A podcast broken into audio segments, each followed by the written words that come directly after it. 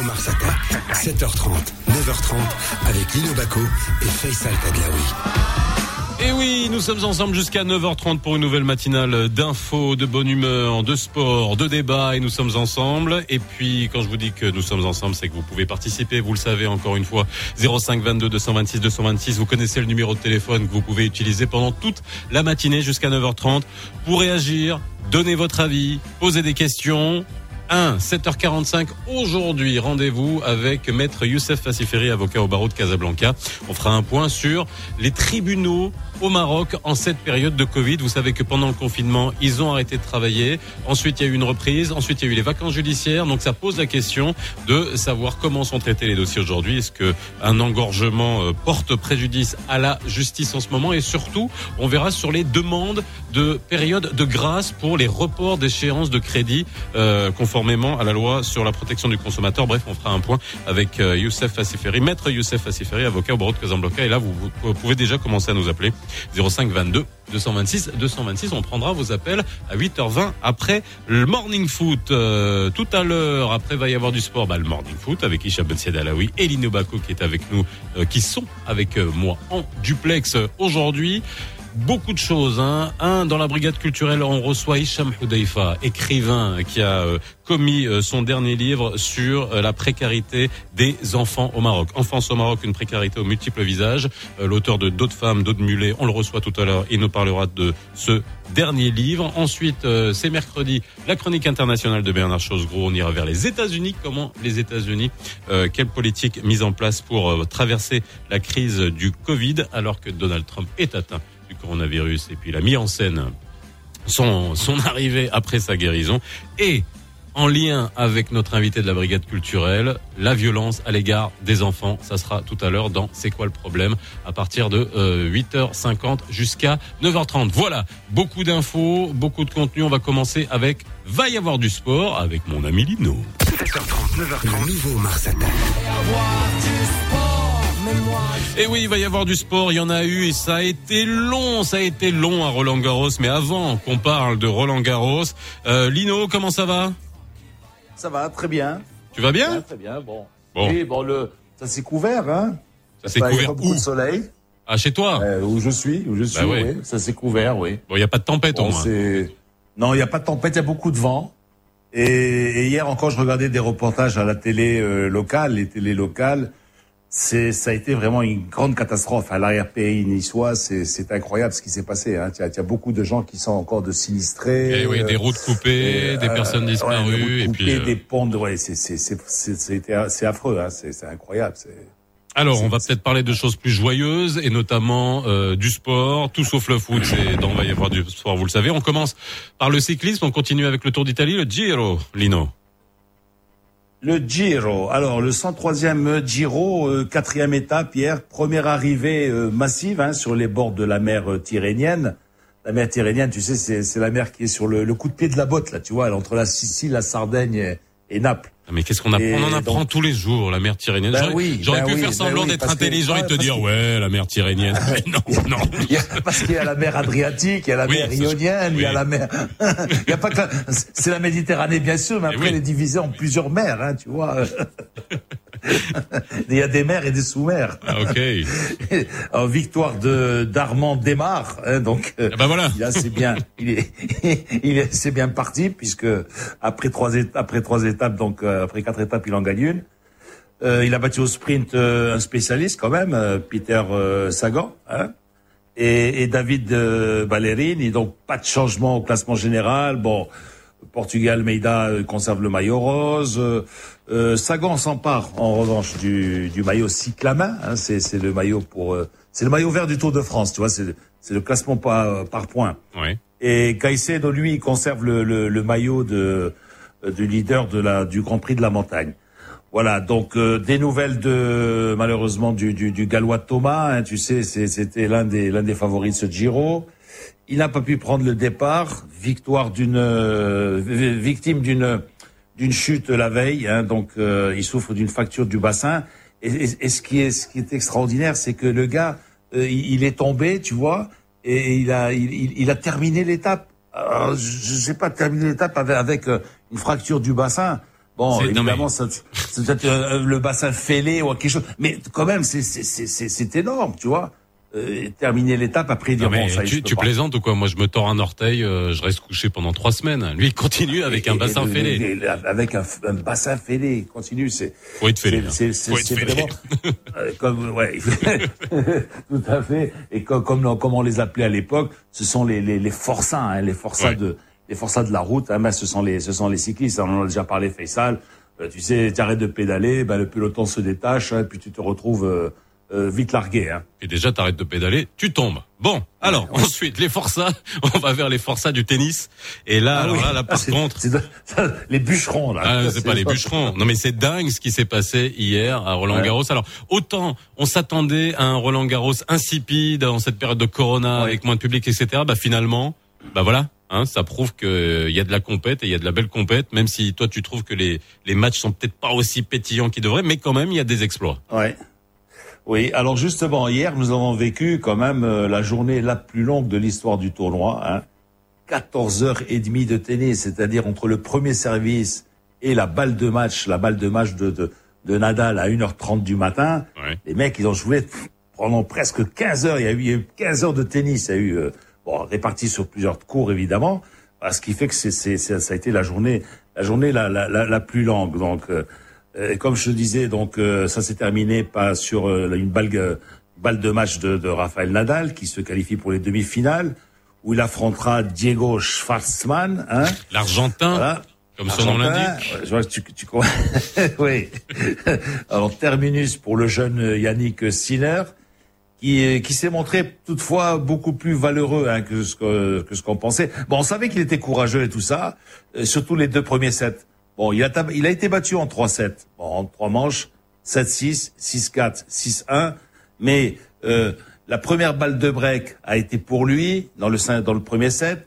À 5 partout, il a il a deux balles de break. Nadal, bah, c'est quand même marrant, il, il rame un petit peu.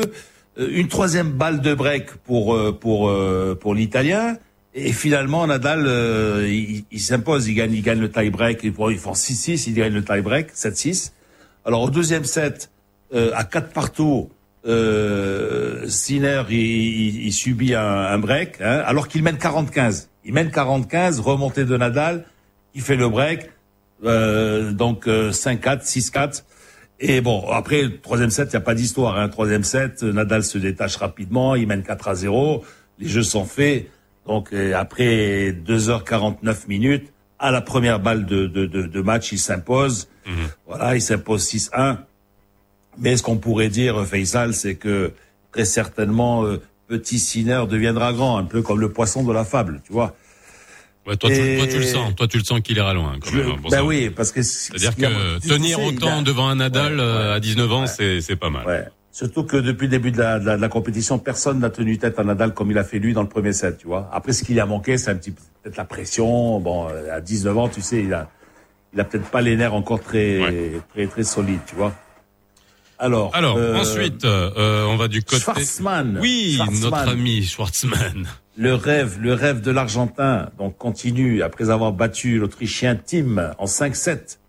Et là, ça a été tiré au couteau, tu sais, euh, 7-6 euh, Schwarzmann, 7-5 Tim, 7-6 Tim encore, 7-6 Schwarzmann et dernier set. Alors, l'Autrichien s'effondre, 6-2 pour Schwarzmann. Roland Garros perd l'un de ses favoris, Dominique Thiem. Euh, après un marathon quand même, hein, ils ont joué 5 heures et 8 minutes.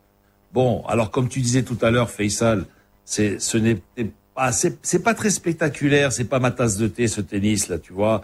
Euh, mais mais c'est d'une d'une intensité, d'une combativité, euh, c'est c'est époustouflant, tu vois. C'est ce sont deux bûcherons, deux cogneurs qui se renvoient la balle. À chaque balle, c'était comme si comme si c'était une question de vie ou de mort sur chaque balle. Et, et ça, tu bah tu tu peux que que les louer si tu veux de leur euh, de leur euh, de leur combativité voilà bon après tu me diras les amortis euh, les mont montées au filet tout ça bon ça tu vas le laisser aux autres tu les laisses à, à Nadal tu les laisses euh, voilà aux, aux joueurs qui sont un peu plus un peu plus talentueux je dirais Alors, en parlant de talent, on va aller vers euh, bah, le, le fameux duo. On va du côté des, des Lakers, du côté du basket dans la NBA.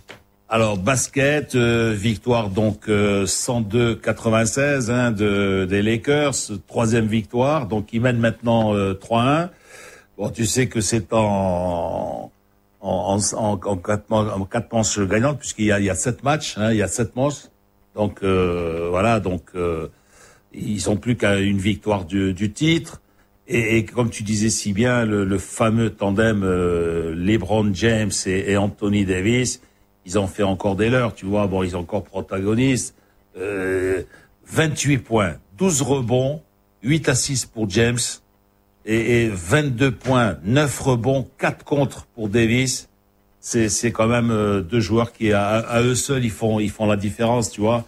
Et puis maintenant, si tu veux, pour le sac, très certainement le sac, ça va être quand? Ça, ben, ça va être euh, lors de la cinquième manche à, à 2 heures du matin, heure marocaine, donc euh, dans la nuit de vendredi 9 à samedi 10. Si tu aimes le basket, si tu veux voir ces deux, ces deux, ces deux diables de, de, de James LeBron et Anthony Davis, eh ben voilà, tu. Alors j'aime le basket, mais j'aime aussi la guitare. Ouais. Merci, ça c'était va y avoir du sport. Merci surtout. Écoutez ouais. ça et écoute ça, Lino.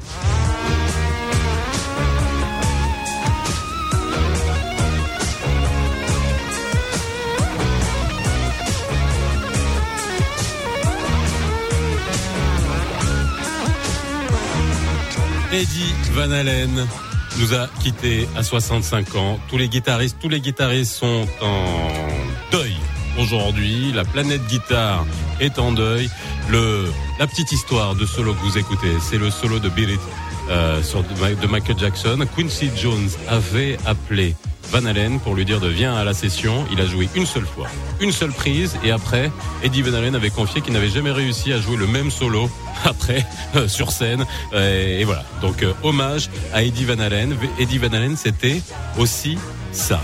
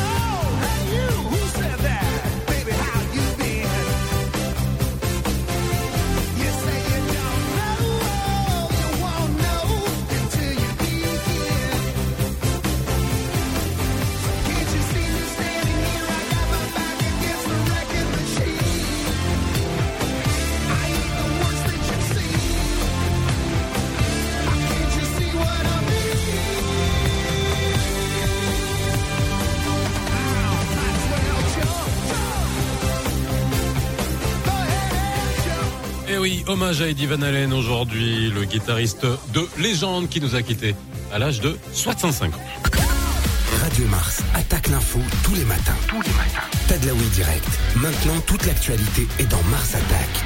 Toute l'actu est dans Mars Attack et vous le savez à 7h45 on est un peu en retard. Il est 7h47, nous recevons maître Youssef Assiferi, euh, avocat au barreau de Casablanca. On va faire un point sur le fonctionnement de la justice en cette période de Covid. Bonjour maître. Bonjour Monsieur Tedlaoui euh, et euh, bonne journée à vous tous euh, à l'antenne. Merci d'être avec nous aujourd'hui pour faire un point sur euh, un compartiment important de la vie des citoyens marocains, c'est le fonctionnement de la justice. Alors, pendant le confinement, les tribunaux ont été fermés, ils ont réouvert et ensuite il y a eu des vacances judiciaires. Donc j'imagine que euh, il y a eu un engorgement de, dossiers. Aujourd'hui, est-ce que c'est compliqué d'obtenir des jugements et de euh, finalement d'avoir la suite des dossiers qui ont été suspendus avant le confinement?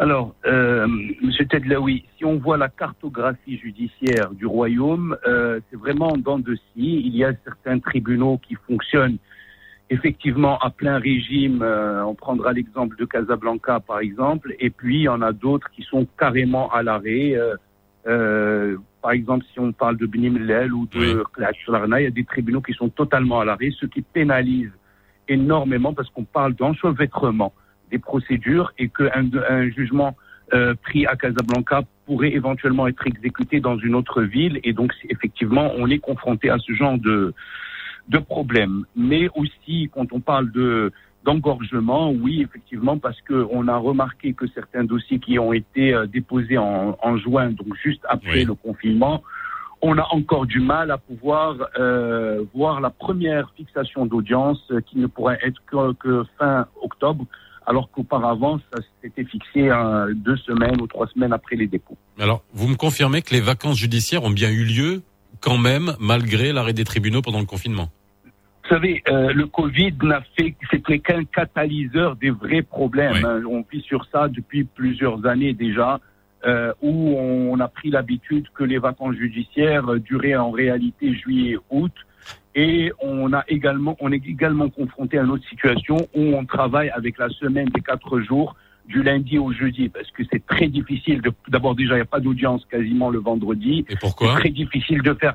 Ben, justement, c'est une coutume qui, qui s'est installée depuis des années et on a, on a du mal à faire des diligences le vendredi parce que, alors, imaginez-vous maintenant les mosquées sont fermées et puis, malgré que les mosquées soient fermées pour le vendredi, on a du mal à faire des diligences le vendredi matin à partir de 11 heures. Il n'y a plus personne avec qui parler. Enfin, c'est pas c'est pas général, heureusement, mais euh, voilà, ça c'était pratique. Il faut, je pense, y remédier très très très euh, rapidement parce que pour nous, il y a une semaine au moins de cinq jours, parce qu'une semaine de quatre jours pénalise énormément en termes de rendement et en termes de productivité. Bah oui, ça, ça, je veux bien vous croire. Si on enlève déjà le vendredi, qu'on a cinq jours, qu'on rajoute les vacances judiciaires. Donc cette année, finalement, il y a eu entre le confinement et les vacances judiciaires euh, officielles et, et officieuses, mm. comme vous dites juillet-août, on a perdu quoi euh, Cinq mois, quasiment? Alors on a perdu la moitié, quasiment la moitié de l'année. Maintenant, on va voir comment les choses vont se répercuter d'ici euh, décembre, parce qu'il y a le site web euh, mahakim.ma euh, sur lequel on pourrait voir les, statistiquement combien de dossiers étaient déposés jusqu'à cette date en 2019, et on pourrait voir comment comment les, les, les magistrats vont, euh, enfin la cadence, comment elle risque de monter d'ici décembre. J'espère que ça se fasse pas au détriment de, de du fait de bâcler les, les, euh, les, décisions judiciaires qui seront rendues, mais en tout cas comme je vous l'ai dit tout à l'heure, il y a certains tribunaux qui tournent à plein régime, c'est-à-dire qu'on n'a même pas le temps de se retourner, que les, les renvois d'audience se font de semaine en semaine. Il y en a d'autres euh, où euh, ils sont quasiment abonnés absents, c'est-à-dire qu'il faut qu'on attende octobre, novembre voire même décembre pour pouvoir avoir des jugements. Donc alors aujourd'hui concrètement pour les gens qui nous écoutent, imaginons qu'il alors bon, il y a plusieurs types de tribunaux. Il y a les tribunaux de, de commerce, il y a les tribunaux de, de mhm. famille, bref, il y a, la, il y a les cours d'appel. Euh, mais aujourd'hui, si vous déposez un dossier en première instance, imaginons pour un un, un, conflit euh, commercial. Allez, parlons du tribunal de commerce. Au mieux, euh, la, la, procédure, euh, on va dire, à, alors, au fond, les premières, les premières audiences, vous risquez d'être reçu quand? Je parle même pas du procès au fond, etc. Mais première audience à partir du moment où vous avez le dépôt du dossier. Donc, vous avez choisi un bon exemple parce que les tribunaux de commerce ont, ont déjà l'habitude de, donc, de traiter le droit des affaires, donc ça, ça va assez vite. Oui. Maintenant, ce qu'on appelle vite, c'est que quand même une fixation, c'est au bout de trois semaines oui. qu'il faut notifier la partie adverse, etc. Mais le plus important et le plus problématique, c'est ce qui c'est ce qui vient après l'obtention de ce jugement. Oui. Vous savez, le greffe joue un rôle important dans dans la justice. Oh oui. Et le greffe et le greffe, il y a une décision de la Cour constitutionnelle euh, qui a euh, ordonné que le greffe dépendait du, donc du pouvoir judiciaire. Or, les fonctionnaires du greffe sont payés par le ministère de la Justice. Alors imaginez-vous que l'employeur des, donc des fonctionnaires de la justice n'a aucun pouvoir euh, disciplinaire ou euh, une euh, autorité hiérarchique sur ces gens-là. Donc ils font un petit peu entre guillemets ce qu'ils veulent. S'ils ne veulent pas euh, travailler pour cause de Covid ou autre, on est confronté. Et quand je parle tout à l'heure d'enchevêtrement... Mais, maître, excusez-moi, ça, euh, ça fait des années, des années que euh, je, je, je m'intéresse à la justice au Maroc, où je reçois des, des juges, je reçois des, des, des avocats, des, beaucoup de gens qui travaillent auprès des tribunaux, et c'est toujours le même problème au niveau du greffe. Est-ce que c'est, est-ce que dans d'autres pays, dans d'autres pays où la justice est à structure similaire que la nôtre, c'est le même système? Est-ce que les, les greffiers le greffe dépend euh, du ministère de la Justice ou d'une autre institution? Alors, il a toujours, le greffe a toujours euh, dépendu du ministère de la Justice. Or, avec aujourd'hui euh, l'indépendance de la justice et la création du ministère public, la présidence du ministère public, etc., cette Cour constitutionnelle, justement, est venue un petit peu rajouter son grain de sel là-dessus, ce qui fait effectivement aujourd'hui le greffe est un électron libre dans le, dans, dans le dans le tribunal et qu'on a, des, comme je vous l'ai dit, l'enchevêtrement dont je voulais vous parler, c'est que une fois que si tout est intimement lié, c'est-à-dire si, si on est bloqué au niveau de la notification, euh, on, on, on, pourrait l'être également au niveau du curateur, qui pourrait prendre des années à ce qu'un jugement puisse devenir définitif, qu'on puisse prendre un certificat de non-appel. Donc, quand le client vous dit, bah, écoutez, ça fait trois ans que je vous ai donné un dossier, oui, mais moi, entre-temps, euh, on a obtenu un jugement, ce jugement-là a été notifié, on, est obligé de suivre des étapes. Et je pense que je dois, je dois absolument faire un, un, un clin d'œil à ce fameux code de procédure civile qui date de 1974, qui pour nous aujourd'hui est totalement obsolète. Il y a un projet qui, qui dort dans les, dans les, dans les euh, couloirs dans, depuis 2010 mais euh, on voit nos amis algériens qui ont fait sortir un, un, code de procédure civile en 2008 avec des procédures vraiment assouplies et, et aujourd'hui qui est à même de nous d'aider à ce que les créanciers puissent récupérer leurs créances. On a mhm. l'impression que ce code de procédure civile marocain, il est là pour justement aider euh, les créanciers à retarder au maximum le fait de récupérer et de recouvrer leur, euh, leur argent. Et donc, je pense qu'il y a vraiment aujourd'hui urgence capitale à ce que ce code de procédure civile puisse changer et puisse connaître, le jour le plus tôt possible, au même titre que d'autres d'autres codes comme le code, de procédure pénale. Alors, j'ai encore deux questions à vous poser. La première, c'est euh, en cette période de coronavirus. Alors, c'est vrai que euh, y a eu euh, suspension des, des audiences, mais euh, il y a quand même eu les procès à distance ou les audiences à distance. Est-ce que vous en avez vécu? Est-ce que ça fonctionne? Est-ce que c'est quelque chose qui pourrait être euh, pensé euh, plus tard pour accélérer et faciliter le, le, et fluidifier la justice au Maroc? Alors, écoutez, moi j'y crois, j'y crois à la technologie. les audiences à distance étaient appliquées uniquement pour les affaires pénales et, donc euh, pas dans les affaires commerciales et autres. Mhm. Et, euh, le tribunal, je prends pour exemple le tribunal euh, de le tribunal de famille de Casablanca, ont mis en place la, ce qu'on appelle l'audience numérique, donc pas de documents, pas de pas de production de pièces durant l'audience, tout doit être par scan avant l'audience. Et effectivement ça permet de gagner un temps fou. Et on espère que dans le futur ça pourrait se faire qu'on pourrait échanger entre confrères les conclusions avant l'audience et qu'on arrive juste euh, le jour de l'audience si jamais il y a des plaidoiries. Sinon, euh, pas besoin de se présenter à l'audience simplement pour produire des conclusions et prendre des conclusions adverses. Je pense qu'on gagnerait énormément en énergie, en temps et en productivité. Maintenant, pour répondre rapidement à votre question, effectivement, les audiences euh, à distance, euh, ils ont leurs avantages mais je maintiens aussi qu'ils ont leurs inconvénients parce que pour qu'il puisse y avoir un, un procès juste, le, le, euh, l'accusé doit pouvoir être présent physiquement, voir son avocat et, euh, et euh, en fait ressentir le procès. Et donc, je pense que ce n'est pas la même chose que. J'imagine même que pour un juge ressentir exactement les attitudes et, les réponses, bien évidemment. Dernière question. on, on s'attend à, beaucoup, à des explosions d'impayés, les banques s'y attendent, euh, des, les, les, les, euh, les bailleurs.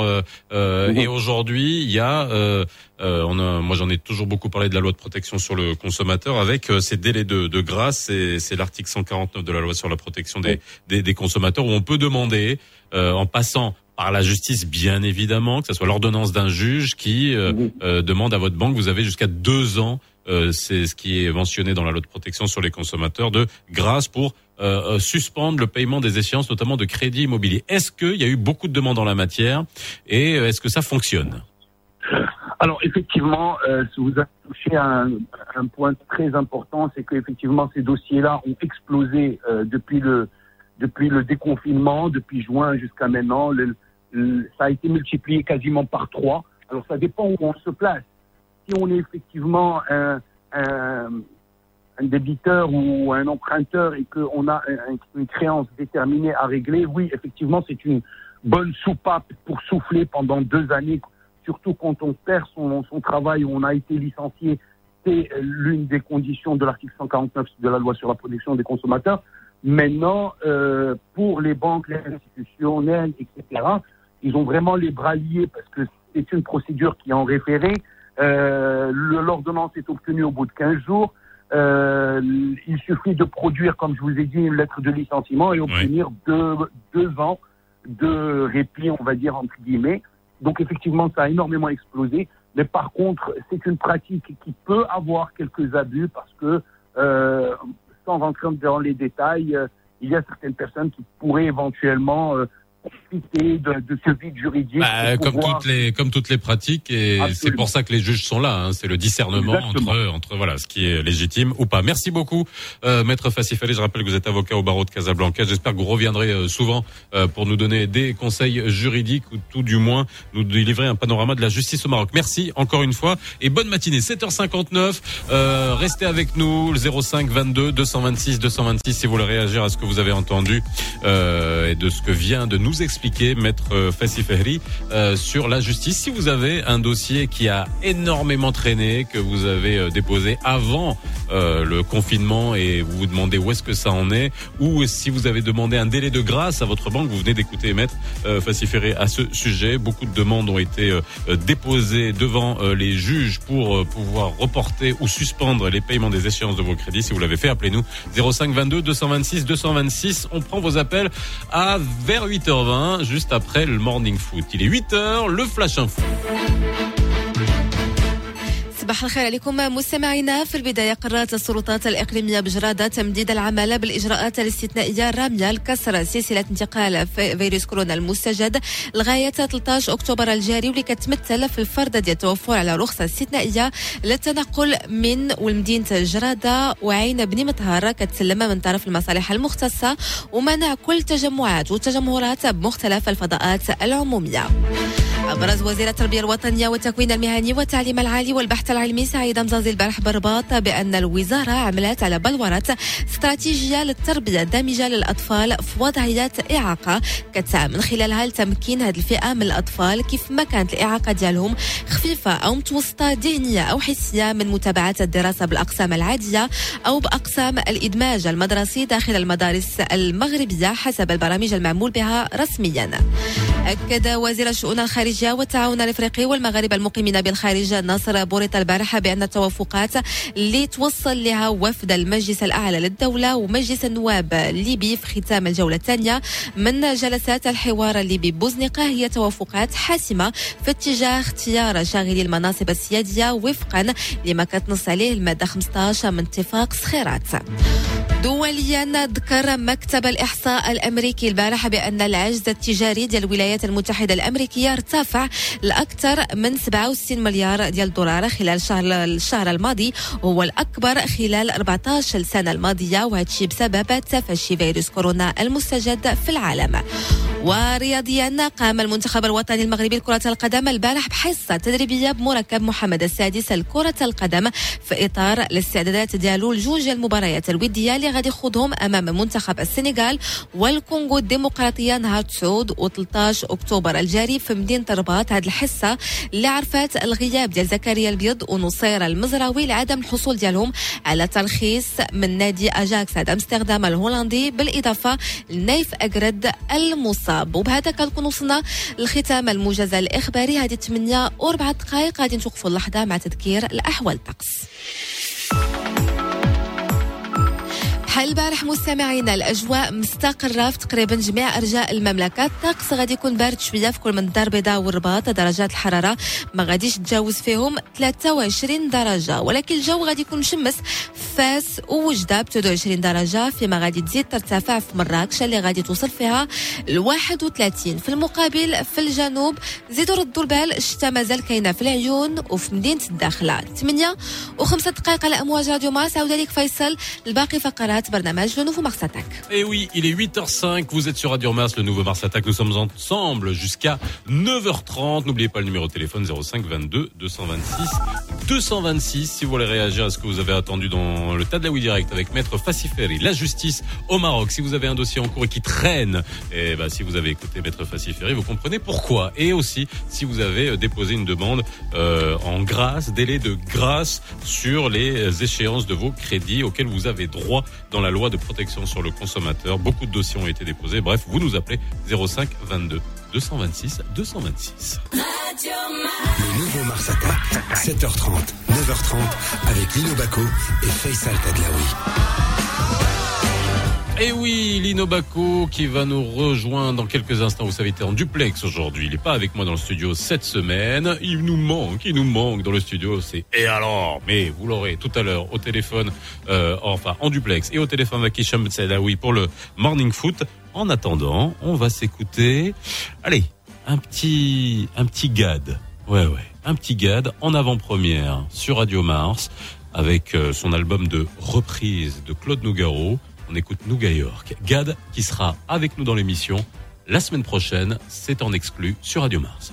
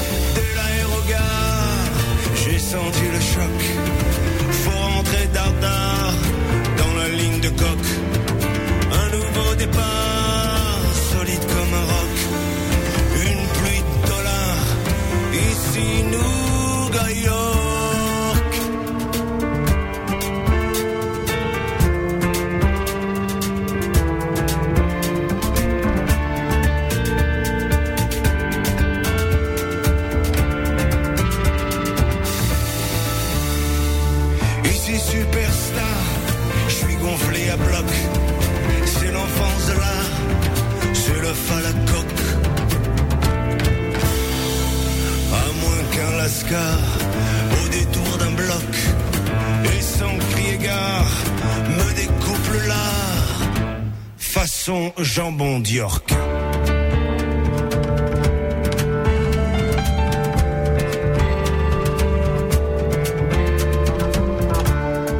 Gad Elmaleh en exclu sur Radio Mars avec un extrait de son album, hein, Nouga York, une reprise de Nougaro. Fallait avoir, euh, du courage pour s'y attaquer Il l'a fait. Il sera avec nous la semaine prochaine dans Radio Mars. C'est une exclue. Et puis euh, bon bah des guests hein, sur cet album. Hein. Angelique Kidjo, Birelli Lagraine, Ibrahim Malouf. Rien que ça. Voilà. On s'embête pas. Bah c'est Gad. Et il sera avec nous la semaine prochaine. 8h09 sur Radio Mars.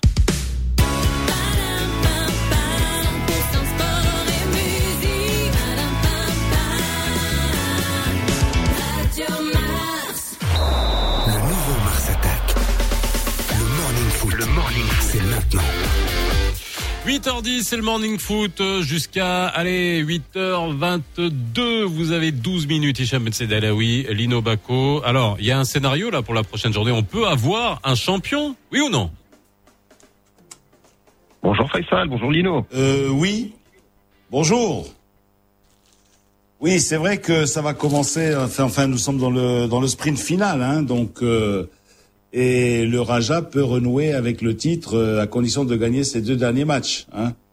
Alors il y a un premier test quand même qui est plus ou moins compliqué, c'est ce mercredi 19 à 19h à à Khoribga avec un OCK qui est aux abois. Hein. Bon, euh, on peut dire quand même qu'hier il y a eu un match pour rien, euh, un apéro. Hein. En apéro, il y a eu Fus Jadida. Euh, je suis pas forcément d'accord Lino. Déjà pour en revenir aux commentaires de, Fa- de Faisal, il a raison. Parce que le Raja a un point d'avance sur le deuxième, qui est le WAC actuellement. Si le Raja gagne et que le WAC euh, perd, et que Berkane perd, euh, le Raja sera un beau champion pour la saison 2019-2020. Donc, Oui, effectivement, mathématiquement. Après, match pour rien, tu sais Lino, c'est pas forcément sûr, parce que le foot est une somme de très petits détails, de tout petits détails, détails microscopiques. Il se peut que maintenant le FUS, qui a assuré sa quatrième place, qui est très loin de la troisième parce qu'il y a Berkane, parce qu'il y a le WAC, parce qu'il y a le Rajan, maintenant aura peut-être un petit peu moins de pression lorsqu'il va affronter le WAC dans un des deux matchs qui restent, et peut-être que ce sera un juge de paix pour euh, le Wydad, qui a beaucoup moins d'intérêt à jouer ce match à 2000% que ne le ferait par exemple l'OCK avec le Rajan, parce que l'OCK joue tout simplement sa peau. Mais ceci dit, le FUS sort d'une série exceptionnelle, quatre victoires euh, sur les cinq derniers matchs. Ils ont marqué 12 buts sur les cinq derniers matchs, c'est exceptionnel. Euh, Khelfi, le fils d'eux, euh, du, du Ouidadi, l'ancien Ouidadi, est en train de faire un parcours exceptionnel. Je pense que le FUS fait partie de ces équipes qui vont compter la saison prochaine avec le l'IRT de Ben Ali, avec peut-être même le MAT de, de Zoran, s'ils conservent leur euh, ossature. En revanche, euh, j'irai pas jusqu'à dire que c'est un match qui ne sert à rien, puisqu'il a également révélé les faiblesses patentes de cette équipe du DSJ. Le bilan est très simple, Lino, il fait euh, mal aux yeux. C'est un point sur 18 possible sur les six derniers matchs. Le fameux point contre cette équipe de Bnimlel, qui est déjà en, d'ores et déjà en Botola 2. J'espère que le DSJ et son comité savent ce qu'ils font, parce qu'avant c'était un club qui avait le nez creux pour les recrutements ou qui était bon sur la formation. Là, j'espère juste que c'est un club qui sait ce qu'il fait et que cela lui qui a été aussi un bon élève pour ce qui était du, du passage en société et tout ça. Hein, donc, euh, Oui, c'est un club exemplaire qui recrute bien, qui vit dans ses moyens, qui n'est pas en train de faire euh, des recrutements abusifs. Mais euh, là, sportivement, c'est-à-dire si on était à la 17 ou 18e journée, le DSJ parti comme ça, il lutterait jusqu'au bout pour son maintien en Botola 1, qui serait loin d'être acquis. Donc, petit point d'interrogation, voire très gros point d'interrogation sur cette équipe. hein. Alors, on revient justement à ce match euh, à Khoribga, donc euh, ce, soir, euh, le Raja donc qui se déplace contre l'OCK. Est-ce- bon, il, est vrai que lorsque tu joues un titre, bah tu, tu, tu vas jouer ton va-tout et puis c'est tout. Hein, donc il y aura la pression des deux côtés parce que tu as une équipe qui veut pas descendre et l'autre qui veut être championne. Mais je crois que finalement, ce qui va faire la différence, c'est- la qualité. Et la qualité, elle est du côté du Raja. Euh, tu sais, Lino, tu le sais mieux que moi, ce genre de match, on va sortir les poncifs très éculés. Il se gagne, il ne se joue pas. C'est-à-dire, euh, là, l'OCK a un effectif autrement plus euh, insignifiant, hein, j'ose le mot, que cette équipe du Raja. En revanche, là, ils jouent leur va-tout. Si le Raja joue et a joué et contre le WAC et contre Berkane, mais également contre euh, le Mouloudia Club d'Oujda, ça fait trois points sur neuf possibles, euh, j'aurais très peur euh, pour cette équipe du Raja, d'autant plus qu'ils ont la fâcheuse tendance à marquer plutôt vite et à se recroqueviller en défense pour essayer de protéger un maigre avantage, ce qui, je le rappelle pour la 17e fois, n'est pas l'ADN du Raja. Face à un Ouais. club qui va jouer son tout à 4000%, avec quelques revanchards. Je pense notamment à Reda Rouge, le Widadi qui part au FUS d'ailleurs et qui a toujours eu euh, une sympathie toute particulière pour cette équipe du Raja. Je pense que le Raja, là pour le coup, et je te rejoins à 2000%, doit jouer son Vatou pour ne pas avoir de regrets. S'ils sont trop dans le calcul, j'ai peur, comme le dit l'adage marocain, ceux qui calculent tout seuls, euh, ben, il, il, leur en reste. Et je, je pense qu'il leur en restera en fin de saison des regrets. Justement, moi j'en parle souvent en particulier avec Birou qui dit ouais tu sais c'est quand même curieux, euh, Selami a, a, changé, il est prudent, il est frileux, etc.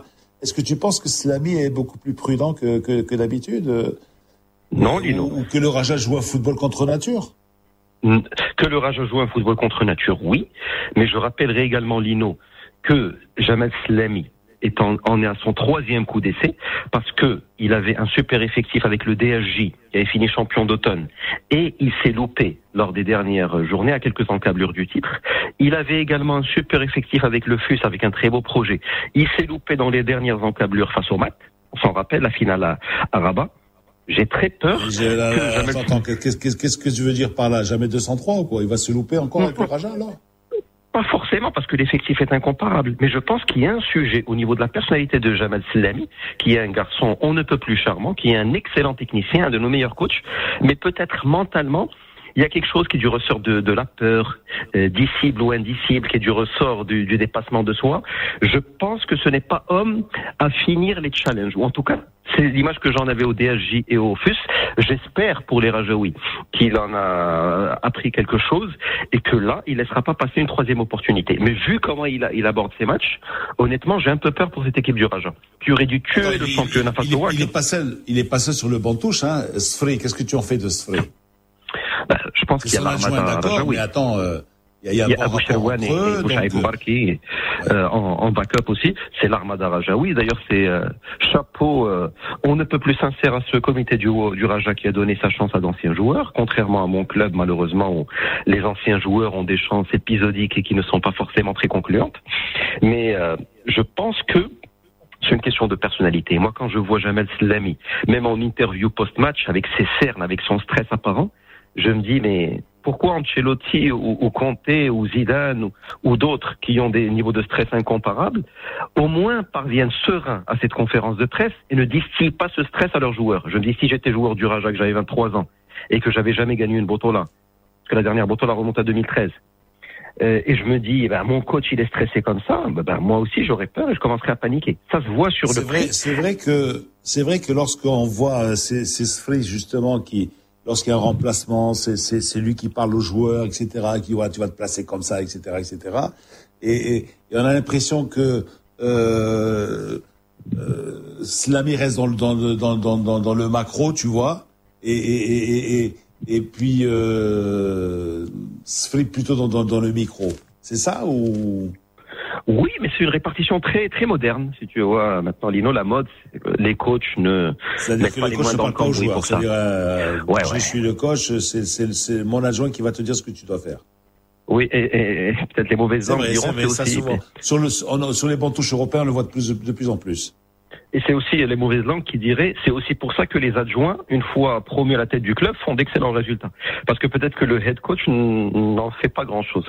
C'est pour ça que Marabt a gagné le championnat, c'est pour ça que Jawani a gagné le championnat ici, c'est pour ça que Zidane a gagné trois Champions League avec euh, le Real. Bon, je dis pas qu'Ancelotti ne bossait pas, mais je pense que ce, cette dichotomie, moi honnêtement, je pense pas qu'elle va vers le, le sens euh, euh, très positif, parce que pour moi, un coach qui a un très gros salaire, bah, il, il, doit, il doit pratiquement tout gérer. Hein. Alors, pendant que le, pendant que Rajan découdra avec l'OCK, le Ouidad, lui, reçoit euh, leur cause, hein, Wadzem. Il n'a plus rien à craindre. Et, mais attention, Wadzem risque de jouer à fond son, son rôle de trouble fait, non? Honnêtement, Lino, gros coup de chapeau euh, à tout le monde, hein, notamment aux instances fédérales, parce que je pense que c'est la Botola la plus clean de l'histoire de notre championnat tout le monde joue à fond, même des clubs englués dans le ventre mou du tableau qui ne jouent ni une place africaine, ni une place arabe, ni la descente. Je n'ai vu aucun match balancé, ne serait-ce même inconsciemment parce qu'on n'a plus rien à jouer. Oui, vrai. Donc euh, là, vrai. aucun, aucun doute là-dessus. Watson va rentrer, vont faire un match d'homme, un match très sérieux, d'autant plus que même pour les joueurs en et pourtant, je, je, eh, je, je- si, si tu le permets, j'oserais dire qu'il n'y a pas de mallette en Botola Pro. Hein. En première division, il n'y a pas de mallette. hein.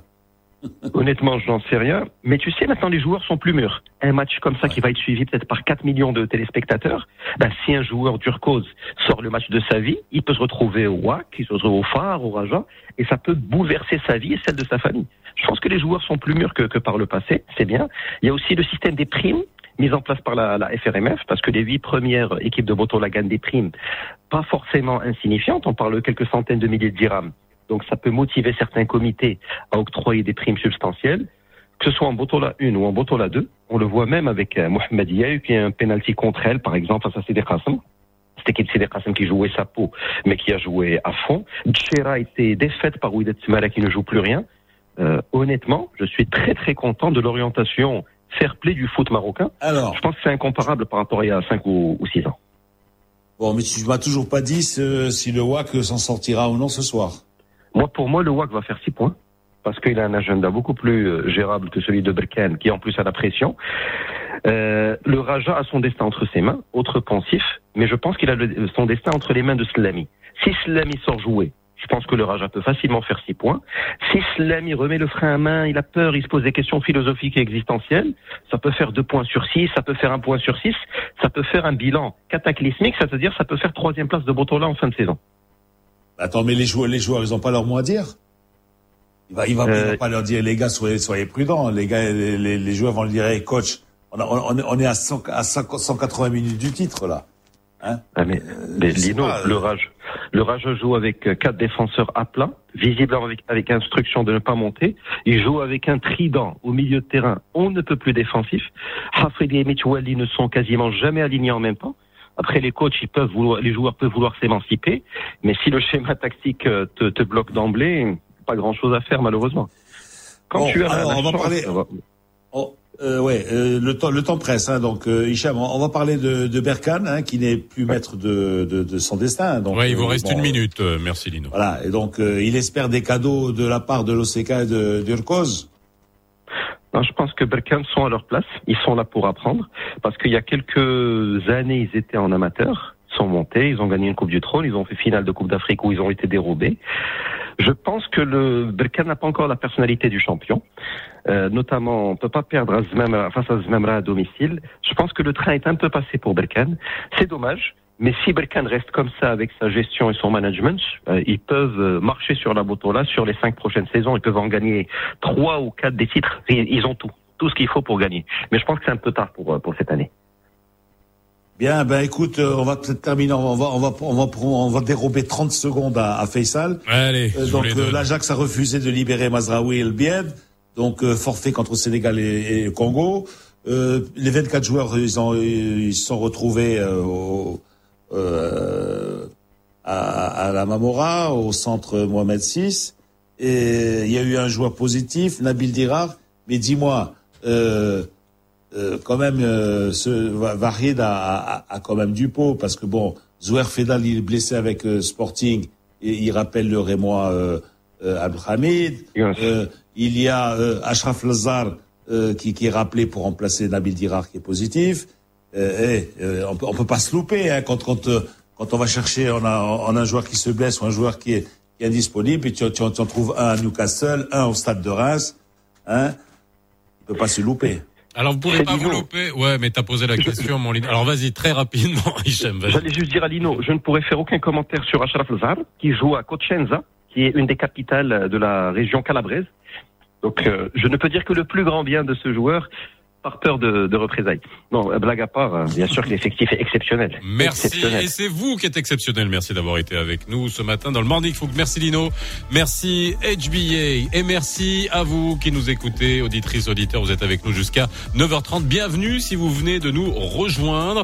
Euh, 05 22 226 226, c'est euh, le numéro de téléphone que vous pouvez composer pour réagir, poser des questions et notamment à euh, c'est quoi le problème? C'est quoi le problème? Tout à l'heure C'est le problème de nos enfants. On vous l'avait euh, promis avec Lino lorsqu'on avait réagi en organisant un débat le vendredi dans Mars Attaque l'info sur euh, la, le, tout ce qu'avait suscité la mort du petit Annan, ce drame horrible. Et on s'était dit que malheureusement, on ne parle de ça qu'à chaque fois qu'il se passe quelque chose. Donc nous, on a décidé d'en parler beaucoup plus régulièrement. On parlera de ces sujets comme ces sujets qui viennent, vous savez, de temps en temps, lorsqu'il y a une journée internationale, lorsqu'il y a un drame, lorsqu'il y a un fait divers. Nous, on a décidé d'en parler de manière beaucoup plus régulière. Et aujourd'hui, dans C'est quoi le problème? On va parler de la violence faite à l'égard des enfants. Je recevrai euh, Anna Habiba Dahbi de l'ONG Aïda qui sera euh, avec nous et Amina Bousta qui est psychothérapeute, euh, spécialiste euh, des enfants et qui sera avec nous pendant enfin, de 8h50 à 9h30. Vous pouvez poser toutes vos questions, réagir. Aime-t-on nos enfants? Je vais poser la question crûment comme ça. Aime-t-on nos enfants? Parce que vous allez voir, il y a des résultats d'une étude de l'UNICEF sur les violences faites à, à l'égard des enfants. 93% des enfants auraient été victimes de violences. Alors, c'est tout compris. Et après, comme vous voyez, les chiffres euh, de nombre de dossiers instruits au niveau de la justice sur les violences faites aux enfants, les crimes sexuels, les agressions, les attouchements, c'est quand même assez euh, alarmant. On en parle tout à l'heure. 8h26, bienvenue dans le nouveau Mars Attack.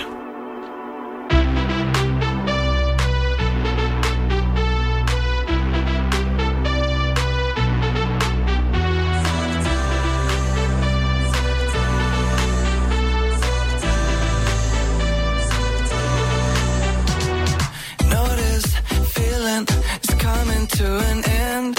Seasons changing as waves are rolling in. Live my best life. Summer's starting now.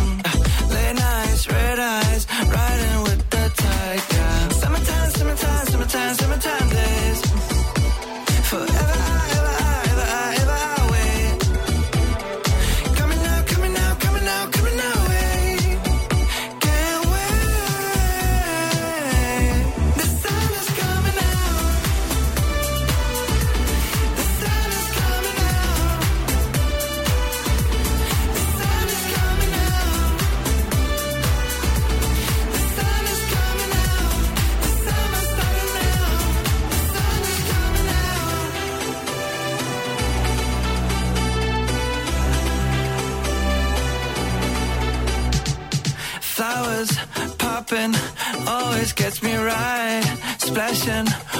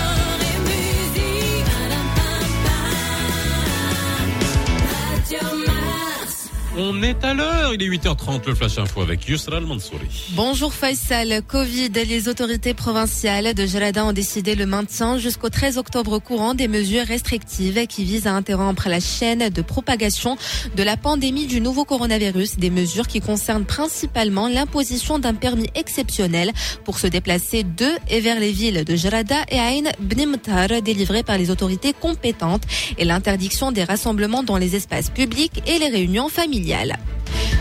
Enseignement, nous en avions parlé la semaine dernière dans le nouveau Mars Attack. Le ministre de tutelle, Saïd Amzazi, a affirmé hier à Rabat que son département a œuvré à l'élaboration d'une stratégie d'éducation inclusive en faveur des enfants en situation d'handicap. Une stratégie qui a pour but de permettre à cette catégorie, quel que soit le type de son handicap, de suivre ses études dans les classes normales ou dans celles pour l'inclusion scolaire au sein des écoles marocaines, conformément au programme adopté. Confédération des syndicats des pharmaciens du Maroc et la Direction générale des impôts ont procédé hier à la signature d'une convention relative à la régularisation de la situation fiscale des pharmacies d'officine sur la période 2016, 2017 et 2018, telle que stipulée dans la loi de finances 2020 et qui fixe une date limite de paiement de cette contribution au 15 décembre prochain.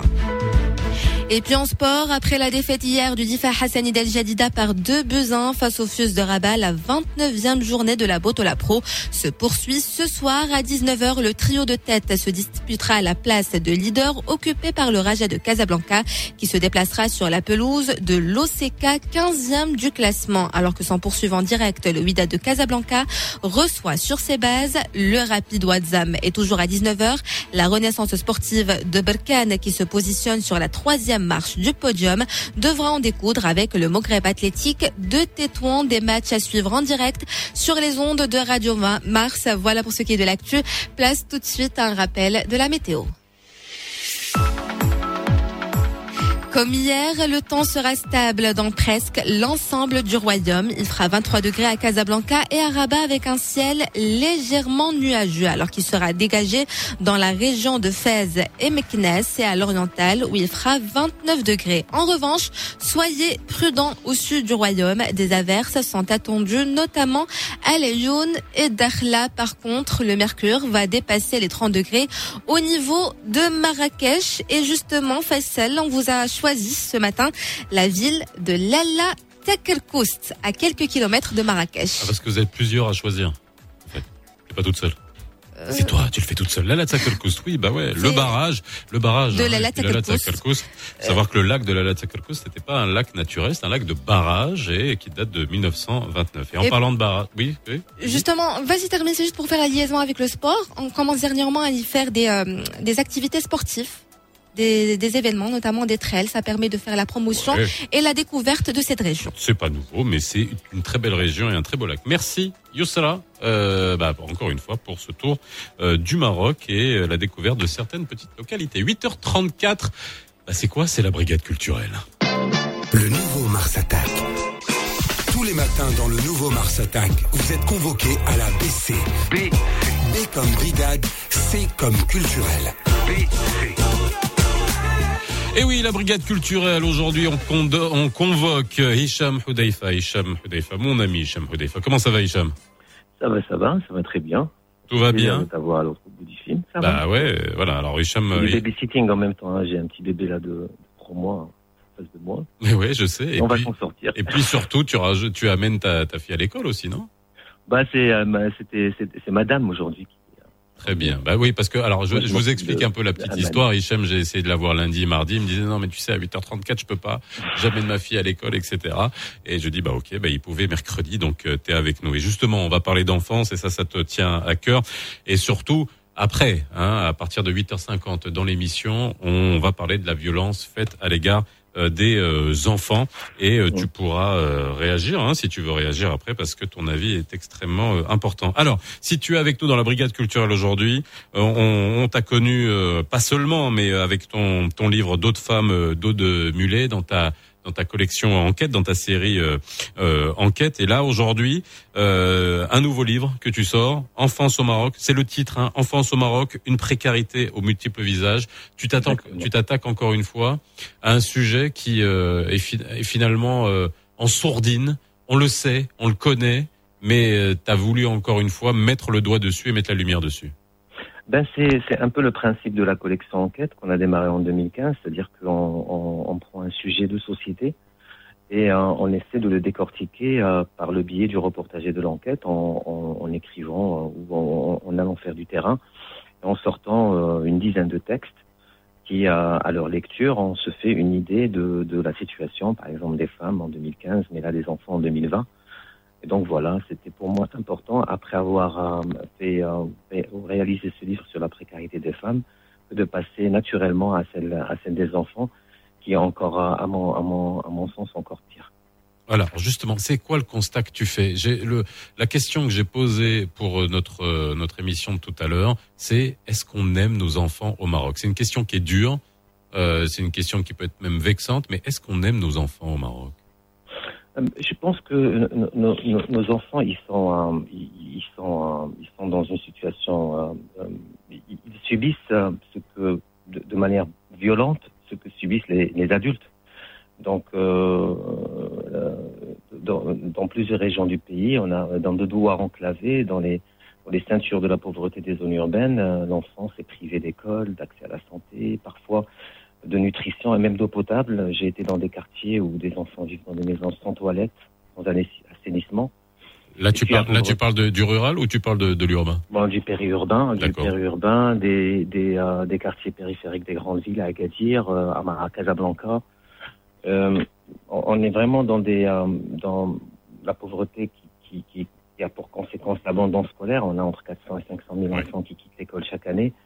De, de travail précoce dans les champs agricoles, euh, les ateliers pour les pour les garçons, dans les maisons des plus riches pour les filles. Euh, et, puis on, a aussi constaté que la notion de la famille est de plus en plus affaiblie.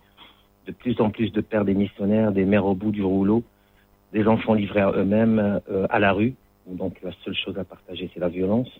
Donc c'est vraiment une situation où, euh, où, euh, la protection de l'enfance euh, est, est, plus qu'une urgence, une, quelque chose qui, qui, à mes yeux, est, est prioritaire et devrait être érigé en urgence nationale. On n'en parle pas assez? Est-ce que c'est un secret de polichinelle chez nous? Bah, euh, Moi, je te pose la question parce que justement, dans cette émission, on a décidé de parler régulièrement de l'enfance, de parler de des personnes en situation de handicap, parce que tu sais, ce sont des sujets qui reviennent à, l'occasion d'une journée mondiale, ou alors, euh, ou alors avec un fait divers horrible comme celui du petit Adnan, et pas seulement avec ce qui suit. Euh, on n'en parle pas assez. On veut pas en parler? Au fait, on, on, on en parle en fait divers et, euh, et euh, ça choque tout le monde. Tout le monde est sous. Ça dure une semaine et après on oublie. Hein. Exactement, exactement. Et, et, et, c'est la même chose un peu du point de vue institutionnel parce que s'il n'y a pas une protection efficace de l'enfance, euh, euh, le, au Maroc, la responsabilité de la protection de l'enfance, elle se perd sur, entre plusieurs ministères. Il y a le ministère de la Solidarité, de la Femme, de la Famille du Développement Social, mais il y a la jeunesse et sport, l'éducation, la justice, la santé, Qu'on n'entend plus, hein, qu'on entend plus. On critiquait beaucoup Bassim oui, mais euh, au moins on l'entendait. Là, on n'entend plus ouais, ministère. Oui, parce que ben, on s'entend, il y a la politique publique intégrée pour la protection de l'enfance mmh. au Maroc qui a été adoptée en juin 2015, euh, mais tout le reste qui devait s'en suivre, c'est-à-dire euh, surtout le dispositif territorial, euh, si, on dit que la responsabilité, elle, se perd entre plusieurs ministères, ça veut, euh, dire qu'il n'y a pas de coordination entre ces partis. Et c'est pour ça qu'on a l'impression que qu'il n'y a rien, alors qu'il y a beaucoup, mais que ces choses-là, bon, il n'y a pas beaucoup, mais il y a des choses, et ces choses-là ne sont pas coordonnées. Et les ressources humaines euh, qui devraient être dévouées à la, à la cause de la protection de l'enfance, elles restent en deçà des attentes.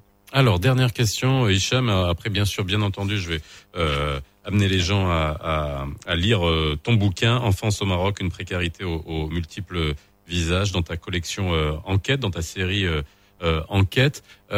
L'affaire du petit Hanan, bien évidemment, ça a suscité beaucoup d'émotions. Ça a mis en lumière, s'il le fallait encore une fois, le, la pédophilie au Maroc. Ça aussi, secret de polichinelle. Dans ton dans ton ouvrage, est-ce que tu t'es, est-ce que c'est évoqué? Est-ce que le, ce que tu as pu constater c'est un terreau fertile justement à la pédophilie euh, euh, Moi, j'ai travaillé un, des textes dédié euh, aux agressions sexuelles mhm. contre les enfants et j'ai essayé de, d'interviewer un maximum de personnes, bien sûr les victimes et, leurs parents, mais également les intervenants du secteur, notamment les assistantes sociales, les, les, tribunaux, les, juges. Et, le principal constat, c'est a a un vrai problème de signalement les, les, les, Marocains ne signalent pas. Euh, euh on est euh, sous le coup de Brahim euh, mhm. et tout. Donc, il y a un vrai problème de signalement, mais il y a encore d'autres problèmes en termes de loi. on a, on a, on n'a pas de protocole de protection d'enfants. C'est-à-dire que un enfant, il vient à, l'école avec des avec des blessures et tout. L'enseignant n'a aucun protocole pour pouvoir démarrer une enquête. je ne parle même pas de l'absence des assistantes sociales dans, dans, les établissements scolaires, de psychologues. Et, et l'assistante sociale, même si elle existe, elle n'a pas de statut juridique dans ce pays. Et donc, on a vraiment une, une chaîne totalement, totalement totalement euh, problématique euh, de protection de l'enfance. Quand il y a un problème d'exploitation sexuelle d'un enfant, d'agression sexuelle sur un enfant, euh, quand on part dans un commissariat, il n'y a pas de, a pas de structure d'accueil dédiée, il n'y a pas de, voilà, après il n'y a pas tout le suivi. pour les enfants, il n'y a pas de psychologue à, au tribunal quand on, écoute un enfant et un enfant se contredit, ce qui est naturel pour un enfant, on prend ça pour un aveu. Alors que s'il y avait un psychologue, on saurait si c'était un aveu ou. Et, et, et, surtout quand on voit les chiffres, 2800 cas d'agression sexuelle enregistrés, dont la majorité perpétrée avec euh, violence. Il y a eu 7263 cas, ça c'est les chiffres de 2018, et ça c'est des statistiques de, de, du, ministère euh, public euh, à ce sujet. Et ça, ce sont les cas qui sont recensés, donc qui ont fait l'objet d'une plainte. Alors on imagine, je ne sais pas quel coefficient on peut mettre pour euh, estimer le nombre de cas. Merci beaucoup. Hicham d'avoir été avec nous. Je rappelle encore une fois, Hicham euh, Hudeifa et son euh, dernier ouvrage, Enfance au Maroc, une précarité aux multiples visages. Rappelle-moi le nom de ta maison d'édition. C'est en toutes lettres en toutes lettres. Voilà, dans la collection enquête. Merci beaucoup Hicham et à très bientôt. 8h43. Euh, bah vous nous appelez 05 22 226 226 parce que justement ce dont on vient de parler, le dernier ouvrage de Hicham Hudaifa est en lien avec euh, notre euh, émission de tout à l'heure dans C'est quoi le problème? Euh, Je recevrai Amina euh, Bousta, pédo, euh, euh, non, pédopsychiatre, non, non, alors attendez, euh, psychothérapeute de toute façon qui sera avec nous. enfin, elle me détaillera son, ce qu'elle fait tous les jours dans son cabinet. Et Anna Habiba Dahbi de l'association de l'ONG Aïda, ça sera tout à l'heure. Donc appelez-nous 05 22 226 226. Maintenant, vous le savez, c'est mercredi et c'est l'heure de la chronique internationale avec Bernard Chosgron. On va aller du côté des États-Unis. Le nouveau Mars Attack. Mars 7h30, 9h30 avec Lino Baco et Faisal Tadlaoui. Radio Mars attaque l'info. Radio Mars attaque l'info. C'est maintenant. Vous le savez, tous les mercredis avec euh, Bernard Chosgros, on fait le tour du monde pour voir comment les pays s'en sortent avec la crise du Covid et quelles sont les politiques qu'ils mettent en place pour traverser cette crise. La semaine dernière, c'était le Canada. Euh, cette semaine, on va du côté des États-Unis, les États-Unis où Donald Trump, bah voilà, il a euh, contracté le coronavirus, il revient avec une mise en scène digne de Ridley Scott avec sa, descente de, de, de l'hélicoptère, mais que font les États-Unis pour euh, dépasser la crise Bonjour Bernard. Est-ce que Bernard est avec nous? 8h44, on essaie de le récupérer et on revient juste après ça.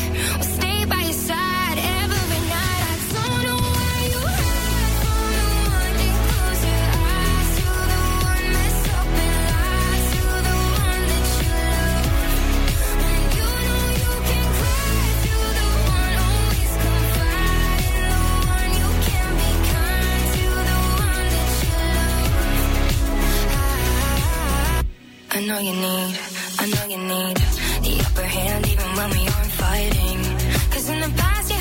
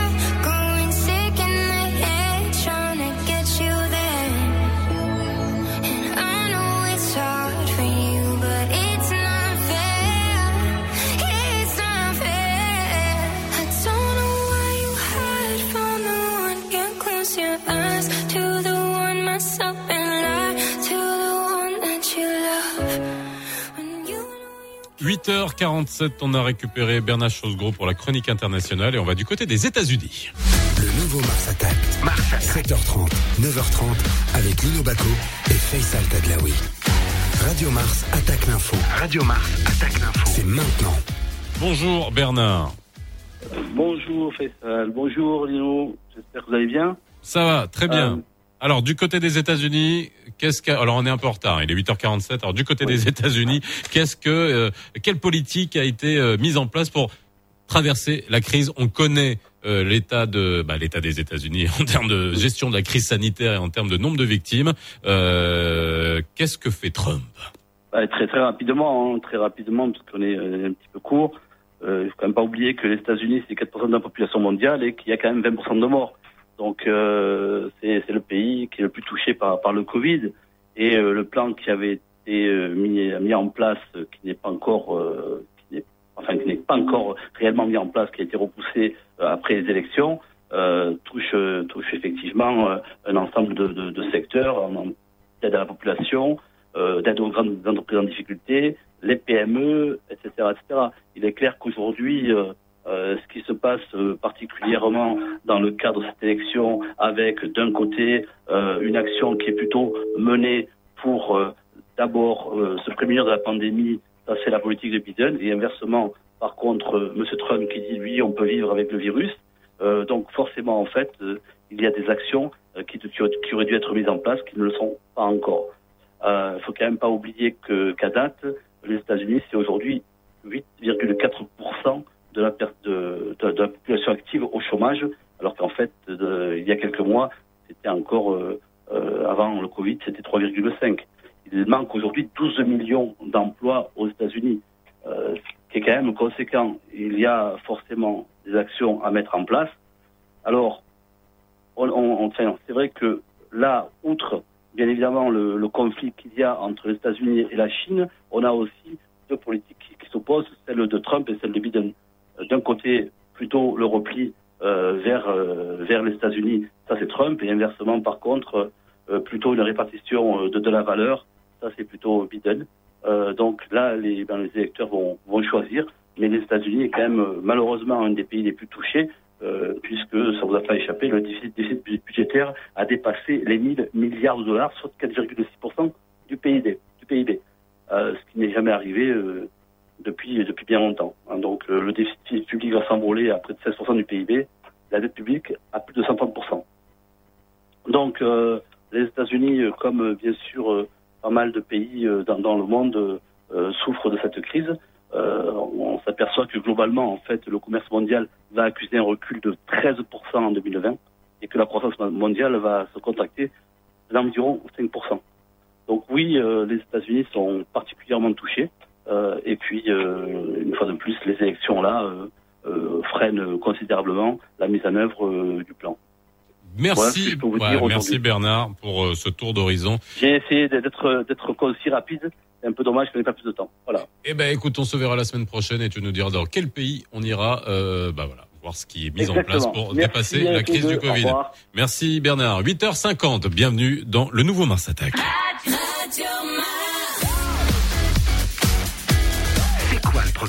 C'est quoi le problème Lino Baco et Faisal Tadlaoui invitent des pros tous les matins pour répondre à vos questions.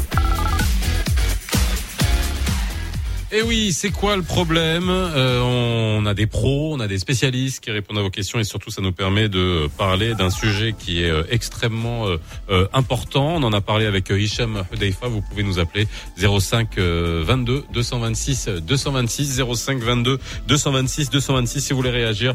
La violence faite à l'égard des euh, enfants et en résonance avec des statistiques, des résultats d'une étude euh, de l'UNICEF, mais également des statistiques qui sont euh, éditées par le ministère public, notamment avec le nombre d'agressions euh, à caractère sexuel sur les enfants. Les chiffres sont quand même euh, alarmants et on va en parler euh, euh, aujourd'hui. Alors, avec nous, on a Amina Bousta qui est avec nous, Anna Habiba Dahbi, vous êtes avec moi? Oui, oui. Bonjour. Oui, oui. Bonjour. Et on aura Fatima Louafi dans quelques instants avec nous au téléphone, puisque ça va nous permettre de, euh, de parler euh, de l'enfance dans sa globalité et euh, de tout ce qui est fait euh, par la suite et des conséquences, bien évidemment, de ces euh, violences. Alors quand je vous ai parlé euh, hier euh, au téléphone et je vous remercie d'être avec nous aujourd'hui, on, va essayer de, de, mettre en lumière la violence faite à l'égard des enfants. J'en ai parlé avec Hicham Hudaifa à l'instant qui vient de sortir son son bouquin sur le sujet, son enquête. et je vais vous poser la même question. Est-ce que c'est un sujet dont on ne parle pas assez, où on attend encore une fois des faits divers pour en parler? Anna Habiba Dabi, euh, vous êtes de l'ONG euh, Aïda. Qu'est-ce que vous en pensez? Oui, alors bonjour. Euh, euh, bah, écoutez, nous, cela fait depuis euh, plusieurs années que nous travaillons sur ce sujet, donc sur la question des violences sexuelles faites auprès des enfants avec euh, certains de nos partenaires ici au Maroc, donc comme l'association par exemple Aman.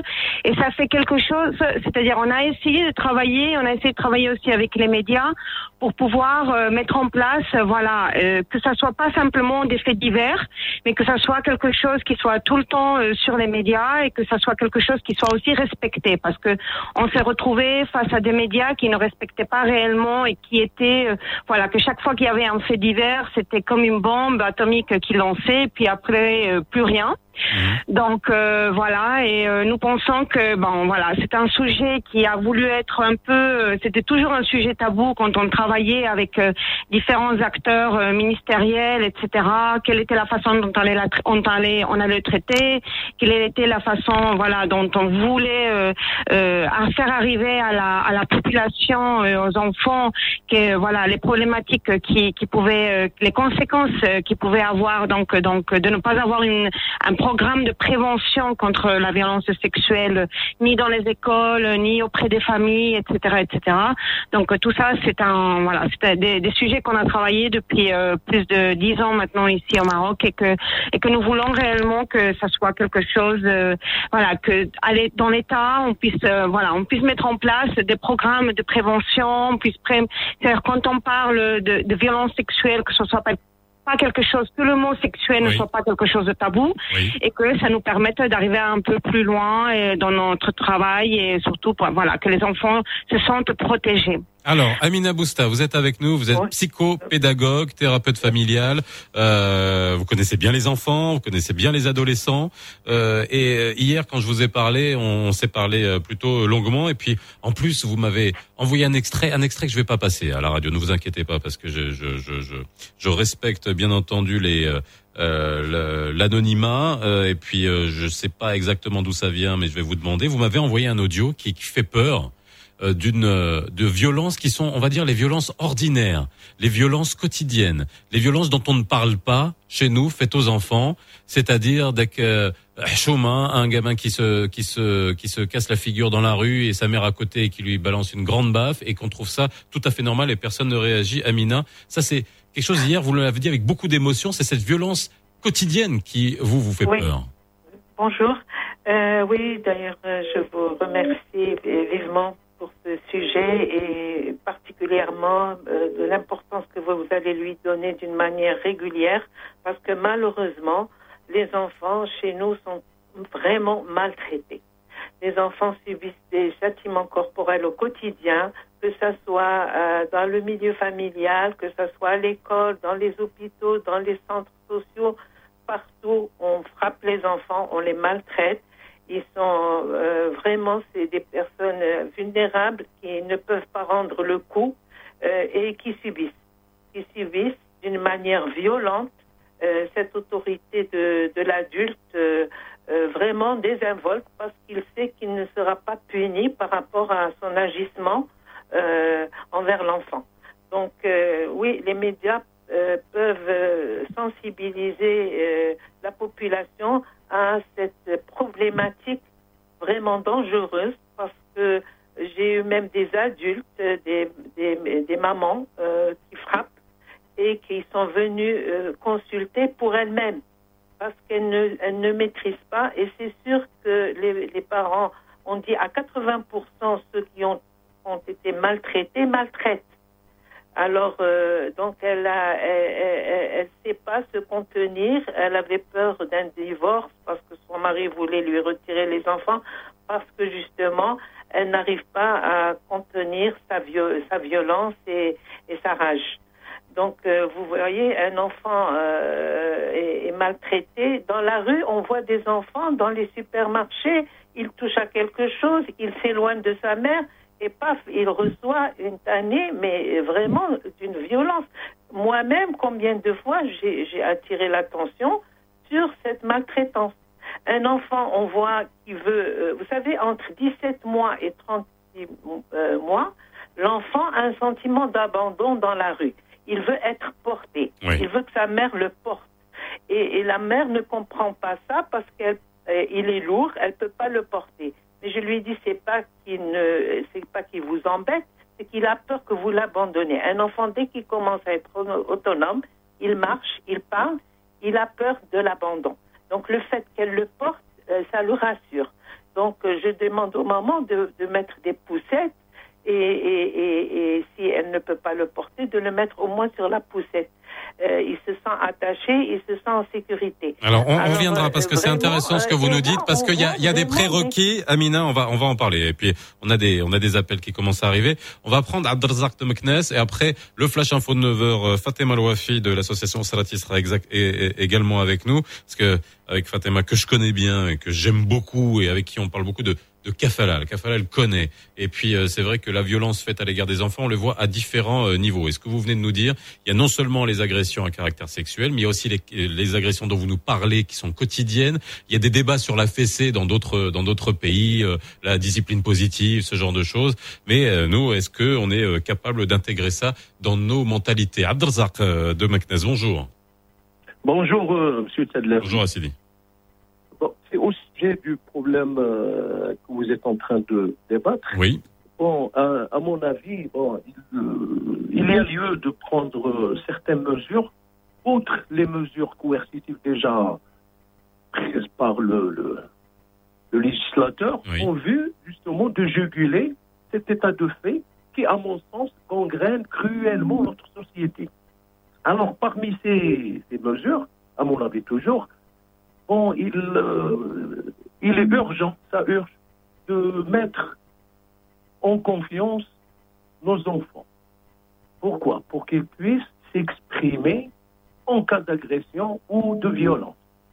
Le deuxième point, c'est forcer de surpasser les tabous tels que Chouma et Choura, euh, mettre sur place des cellules qui s'occupent des enfants en cas de violence ou d'agression, à l'instar des cellules déjà mises en place au niveau des tribunaux et des arrondissements de police de notre royaume. Bah, écoutez, on prend vos idées. Merci beaucoup, Abdelzak.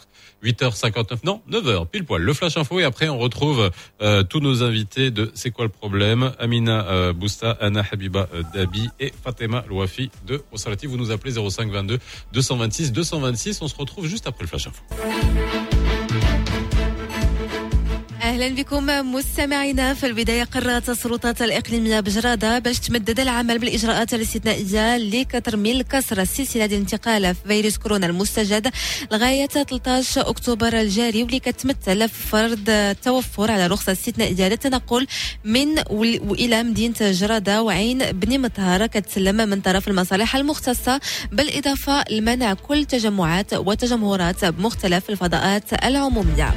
أبرز وزير التربية الوطنية والتكوين المهني والتعليم العالي والبحث العلمي سعيد مضازي البارح بالرباط أن الوزارة عملت على بلورة استراتيجية للتربية الدامجة للأطفال في وضعية إعاقة كتسعى من خلالها لتمكين هذه الفئة من الأطفال كيف ما كانت الإعاقة ديالهم خفيفة أو متوسطة ذهنية أو حسية من متابعة الدراسة ديالهم بالأقسام العادية أو بأقسام الإدماج المدرسي داخل المدارس المغربية حسب البرامج المعبول بها رسميا. ودوليا ذكر مكتب الإحصاء الأمريكي البارح بأن العجز التجاري ديال الولايات المتحدة الأمريكية ارتفع لأكثر من 67 مليار ديال الدولار خلال الشهر الماضي وهو الأكبر خلال 14 سنة الماضية وهذا الشيء بسبب تفشي فيروس كورونا المستجد في العالم. ورياضيا حجز الإسباني غافايل نادال المقعد ديالو في الدورة النصف النهائي لبطولة فرنسا المفتوحة في كرة المضرب أو الغولون غاروس للمرة الرابعة على التوالي و13 في المسيرة ديالو من بعد ما انتصر على الإيطالي يانيك سينر. وغادي يكون في مواجهة في لا دومي فينال الأرجنتيني دييغو شوارتزمان. سعود وثلاث دقائق على أمواج راديو مارس. غادي نتوقفوا اللحظة مع أحوال الطقس مستمعينا الطقس غادي يكون بارد شوية في كل من الدار البيضاء والرباط. درجات الحرارة ما غاديش تجاوز فيهم 23 درجة. ولكن الجو غادي يكون مشمس في فاس ووجده ب 29 درجة. فيما غادي تزيد ترتفع. في مراكش اللي غادي توصل فيها ل 31 في المقابل الناس ديال الجنوب وتحديدا مدينة العيون والداخلة زيدوا ردوا البال. مازال غادي تكون عندكم الشتاء سعود واربع دقائق على أمواج راديو مارس. عاود لك فيصل تداوي باقي فقرات برنامجكم لو نوفو مارس اتاك Merci Yousra, on continue avec C'est quoi le problème Aujourd'hui, la violence faite à l'égard des enfants. Le nouveau Mars Attack, 7h30, 9h30, avec Lino Baco et Faisal Tadlaoui. Et Eh oui, on revient dans C'est quoi le problème La violence faite à l'égard des enfants. Est-ce qu'on en parle suffisamment Est-ce qu'on aime nos enfants au Maroc Appelez-nous 05 22 226 euh, 226. Est-ce que vous, comme nous disait Amina Bousta qui est avec nous euh, euh, aujourd'hui, psychopédagogue, est-ce que euh, des fois vous vous perdez un peu pied, puis vous filez une baffe à vos gosses. C'est comme ça, je vais le dire crûment, mais c'est un peu, c'est un peu comme ça que ça se passe et ça se fait de manière ordinaire. C'est euh, chronique d'une violence euh, ordinaire à l'égard des, des enfants. Anna Habiba Davi est avec nous de l'ONG euh, Aïda et Fatima Al-Wafi de Osrati est avec nous. Bonjour Fatima. Bonjour, cher ami. Comment ça va? Eh bien, ma foi, pas trop mal, oui. Bon bah écoute, tant mieux. Je suis ravi de de, de te recevoir dans, dans dans mon émission. Et puis au moins et voilà. Et quand on parle d'enfants, j'ai trois femmes au téléphone. Voilà, il a fallu que je parle d'enfants pour avoir enfin trois femmes euh, au téléphone euh, avec nous euh, aujourd'hui. Fatima, euh, je- alors vous avez entendu le, le, le- la, la réaction de, de, de et j'aimerais juste que tu me dises toi ce que tu penses de cette euh, violence ordinaire. C'est vrai que euh, on va en parler souvent de, de ce sujet parce que encore une fois on en parle qu'à des moments bien précis, soit quand il y a des faits divers, soit quand il y a une journée internationale, soit quand il y a une étude qui sort. Voilà, à peu près c'est le dans ces euh, contexte-là qu'on parle des enfants et de la violence faite aux enfants. On n'en parle pas suffisamment, Fatima? Est-ce que Fatima est là? Bon, on a coupé avec Fatima. Euh, je vais juste vous faire réagir. Allô, Fatima? Oui, oui, oui. Oui, tu, tu m'as entendu? Oui, oui, oui, oui, oui. Je crois que j'ai appuyé sur quelque chose. Ah ben voilà. Alors, euh, oui, effectivement, on n'en parle pas suffisamment. Et, euh, et c'est une violence euh, qui est, je dirais, euh, presque dans, à tous les coins de rue. C'est terrible. Terrible tout ce que vous voyez. Tous ces enfants qui sont dans la rue, tous ces enfants qui sont en train de mendier, tous ces enfants qui la nuit se baladent pour vendre des, fleurs, etc.. Tous ces enfants qui sont abandonnés par leurs parents. Tous ces enfants qui ne sont pas reconnus par les parents, par le père, le géniteur. Tous ces enfants qui, qu'on a laissés seuls se débrouiller dans la vie. Mais, mais, mais, attendez, on, revient à quel siècle?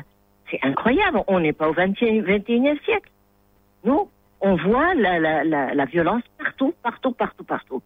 Et les enfants, comme disait Madame Bousta, n'ont pas la possibilité de se défendre. Ils ne savent pas quoi faire. Ils ont toujours, ils sont toujours dans la peur. Et, et là, moi, moi je, je vais parler quand même tout de même de la kafala Oui. pour la simple raison que c'est une violence. C'est une violence. Un enfant qui n'a pas été reconnu par son père, c'est une violence. Un enfant qui est abandonné, c'est une violence. Et un enfant, par la suite, qui n'a absolument aucun droit de vie, parce que la kafala, elle a une loi qui est là, c'est vrai, mais actuellement, elle, elle ne protège pas cet enfant. Euh, euh, quand vous voyez actuellement, euh, il y a, nous avons deux cas de- de- d'enfants qui veulent être repris. par Les parents biologiques veulent les reprendre. Et quand vous voyez une mère qui vient des bidonvilles, je n'ai rien contre les bidonvilles, loin de là, mais c'est la situation de l'enfant. Où va-t-il aboutir cet enfant? Où va-t-il tomber? C'est incroyable, c'est un enfant qui a été pris en kafala par des, des, des personnes qui, qui euh, il vit dans une, euh, il est choyé, il est, il a une vie merveilleuse et tout d'un coup, il, se retrouve avec des personnes qui sont toutes avec les bras tout tailladés et, et que les juges acceptent de, de leur donner ça. Les juges, pourquoi? Parce que la loi ne ne- ne- n'interdit pas ça. Un enfant qui est pris en kafala, eh bien on le laisse. Alors il y a, y a une violence juridique aussi. Alors on a parlé de Et violence voilà, physique, on parle de violence psychologique, et il y a une violence juridique. Et il y a aussi, il y a aussi ces cas-là qui heureusement ne sont pas, euh, on va dire. Euh, euh, légion, en tout cas tu me confirmeras, j'espère que c'est encore une tendance baissière, où vous avez des euh, des des, euh, des parents qui prennent en cafala un enfant et qui, euh, lorsque l'enfant euh, devient les, il devient adolescent, il devient un peu turbulent comme n'importe quel enfant, ils le rendent. Et ça, c'est possible par la loi. C'est quand même une violence juridique inouïe. Et ça, ça existe toujours. Oui, ça existe toujours, malheureusement. Malheureusement, ça existe toujours. Mais, là, il, faut tout de même que la loi puisse, les législateurs puissent euh, euh, aller sur le terrain et se rendre compte un petit peu de ce qui se passe. C'est- des enfants qui, vont être malheureux. Madame Bousta pourra en parler. Elle le connaît très très bien cette situation. Vous avez en- encore un autre cas de figure où la loi justement ne fait rien. C'est quand les parents décèdent, cet enfant se retrouve quoi Dans quelle situation Mais oui, parce qu'il peut pas hériter, il n'a pas Il de peut- statut, voilà. il ne, Et- ne porte pas le nom de, des Non. parents qui l'ont pris en cafala. Voilà. Et, et bon, c'est pas la question de nom parce que c'est surtout la filiation. Oui. Mais c'est pas grave. On peut lui donner une deuxième filiation. Il garde toujours sa filiation d'origine, mais on peut lui donner une deuxième filiation simplement pour euh, qu'il puisse vivre euh, comme tous les autres enfants. Alors Anna Habiba Dabi euh, de, de l'ONG euh, Aïda, est-ce que euh, euh, on va dire Oui. essayer de faire bouger les lignes d'un point de vue juridique aussi, c'est important. On sait que le Maroc est signataire de beaucoup de conventions euh, euh, internationales en, en matière de, de protection de, de l'enfance. Est-ce que on, on remplit toutes les conditions et notamment d'un point de vue juridique? Alors euh, oui, effectivement, le Maroc euh, a signé et ratifié, euh, ratifié plusieurs conventions, enfin la Convention des droits des enfants, les, proto- les différents protocoles, et puis aussi les conventions de l'Europe sur les questions, par exemple, des violences sexuelles. Bon, celle-ci, elle n'est pas encore ratifiée. Eh, mais euh, voilà, effectivement, le Maroc en ce moment, il essaye de de- de- d'harmoniser donc euh, sa législation actuelle par rapport aux recommandations qui ont été données par le Comité des droits des enfants, euh, euh, euh, enfin à la vue des différents rapports que le Maroc a pu, euh, voilà, leur a pu soumettre, surtout le troisième et le quatrième rapport qui ont été soumis euh, donc il y a presque déjà quatre ans. Alors euh, effectivement, il y a eu tout un effort de la part donc euh, du euh, gouvernement pour pouvoir euh, et enfin du Maroc pour pouvoir arriver euh, donc à cette harmonisation. À niveau du point juridique, en ce moment, vous savez, ils sont en train de de refaire euh, voilà, de revoir euh, tout ce qui est code pénal et code de, de procédure pénale, que ça sera la nouvelle euh, voilà, c'est un nouveau projet de loi qui devrait sortir pour que euh, voilà, pour que c'est pour qu'on puisse surtout respecter les différentes euh, principes de la Convention des droits des enfants, euh, surtout l'intérêt supérieur de l'enfant, surtout euh, voilà comme euh, parlait maintenant euh, Fatima, euh, il faut voir réellement quel est l'intérêt supérieur de l'enfant dans toutes les situations, dans tous les cas de violence, etc. Même dans les cas où, euh, par exemple, on se retrouve avec des juges qui décident de- d'enlever euh, les enfants aussi aux parents euh, quand ils ont souffert euh, des violences, mais on les met dans des centres euh, ou dans des structures où, euh, voilà, je ne sais pas si euh, elles sont, ces structures-là sont capables de, voilà, d'avoir des enfants et de les élever, de, de, de- voilà, de, de les protéger réellement. Et euh, donc, en, réalité, voilà, il faut réellement que, que ce- cette nouvelle législation que le Maroc est en train de mettre en place soit réellement en harmonie, que- qu'elle puisse suivre surtout les recommandations. Et euh, voilà, nous, on essaye depuis euh, notre plateforme euh, Convention droits des enfants à faire un suivi non seulement de la politique publique intégrée de protection de l'enfance, ce qui est aussi à quelque chose que l'État marocain a essayé de mettre en place avec les différentes euh, administrations, euh, organisations, etc., pour que voilà, pour que nous puissions avoir euh, au moins un- un- une base juridique, non, sur laquelle se baser. Et puis en même temps, avec la plateforme, on fait aussi le suivi des recommandations que le Comité de droits des enfants a données au Maroc pour que réellement on puisse mettre en place, euh, voilà, euh, cette législation harmonisée. Et dans ce sens-là, euh, voilà, nous sommes en train de mettre en place euh, une étude sur la question aussi euh, des violences. euh.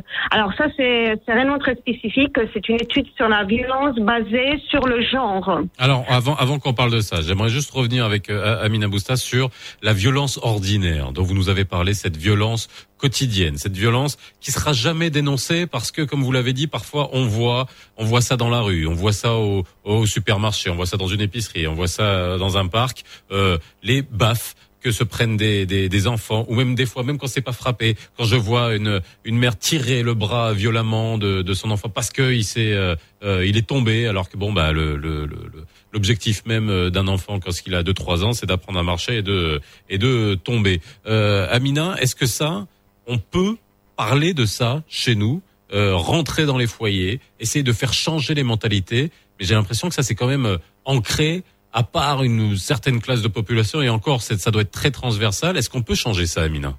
Écoutez, en tous les cas, euh, de toute manière, c'est- une normalité chez nous, que ce soit dans n'importe quel milieu familial.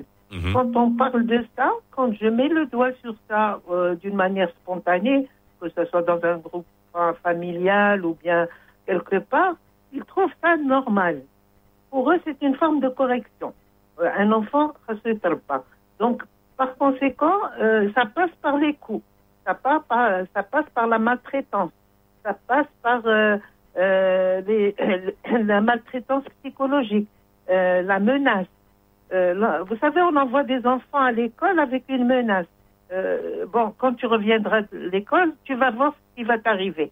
Est-ce que vous pensez qu'un enfant va pouvoir faire profiter des apprentissages quand il sait déjà ce qui va lui arriver quand il va retourner à la maison Alors, euh, euh, vraiment, il faudrait que, la population puisse être sensible à cette question.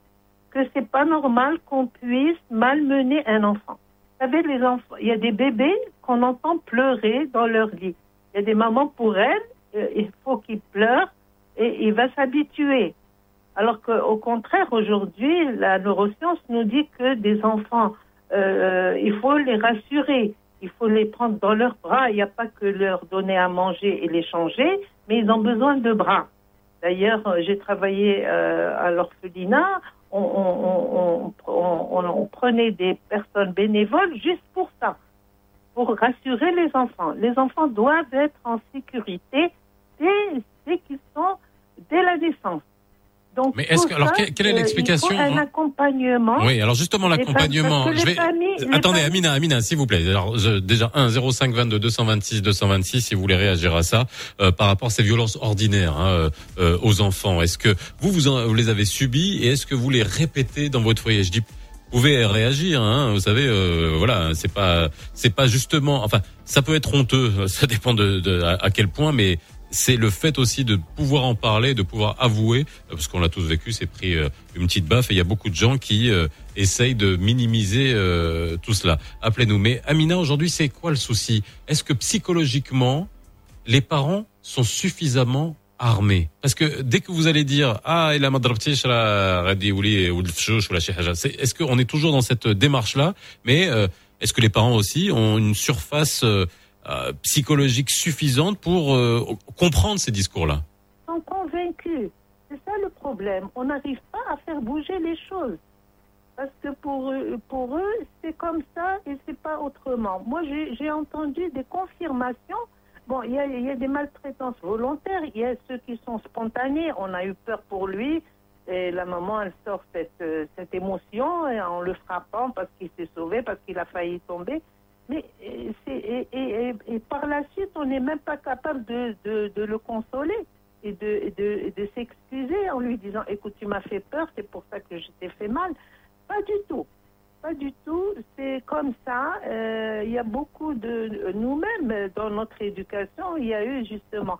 Beaucoup de violences ont été refoulées et pas reconnues.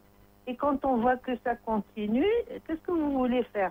Il n'y a que justement les médias aujourd'hui qui prennent euh, le relais sur beaucoup de questions et je les remercie parce que c'est comme ça qu'on peut sensibiliser les gens à partir de ça. Parce que nous, on travaille d'une manière isolée et on essaie de sensibiliser le parent euh, par rapport à, à- à ces faits, mais c'est très insuffisant. Alors Fatima, Fatima Louafi de, de, de Osrati, euh, Fatima, est-ce que c'est violence ordinaire Est-ce que c'est violent Oula, on va essayer de régler l'histoire de téléphone, Fatima. Euh, je vais poser la question à, à, à Anna Habiba Davi de, de, de l'ONG euh, Aïda.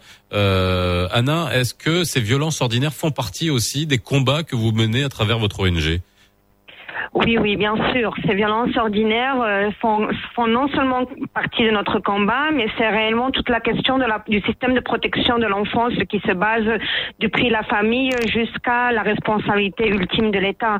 Bien sûr, quand on parle surtout euh, de, de, de changement de comportement, euh, c'est des changements de mentalité que c'est des programmes qui doivent se mettre en place pour la parentalité positive, mais c'est quelque chose qui va aller, euh, voilà, ça doit prendre son temps et ça dépend aussi des différentes sociétés, quoi. Nous, euh, voilà, on n'est pas, on est euh, surtout contre, euh, surtout dans les quand on parle des violences ordinaires et qu'on parle avec les parents ou quand on parle avec des enfants sur la question, parce qu'on se retrouve des- des- avec des enfants qui répètent après toutes les, euh, tous les actions que leurs parents font, donc avec d'autres enfants. Donc il y a beaucoup de violences aussi, euh, train, euh, voilà, on va l'appeler un train en faux, euh, dû aux conséquences de ce que, de la violence qu'ils voient aussi dans leur maison ou de ce qu'ils ressentent, etc. Mais on reparlera de la euh, reproduction du schéma. On prend Yacine de Rabat. Bonjour Yacine. Allô Allô, oui. Oui, bonjour, c'est Yacine. Bonjour, bonjour tout le monde.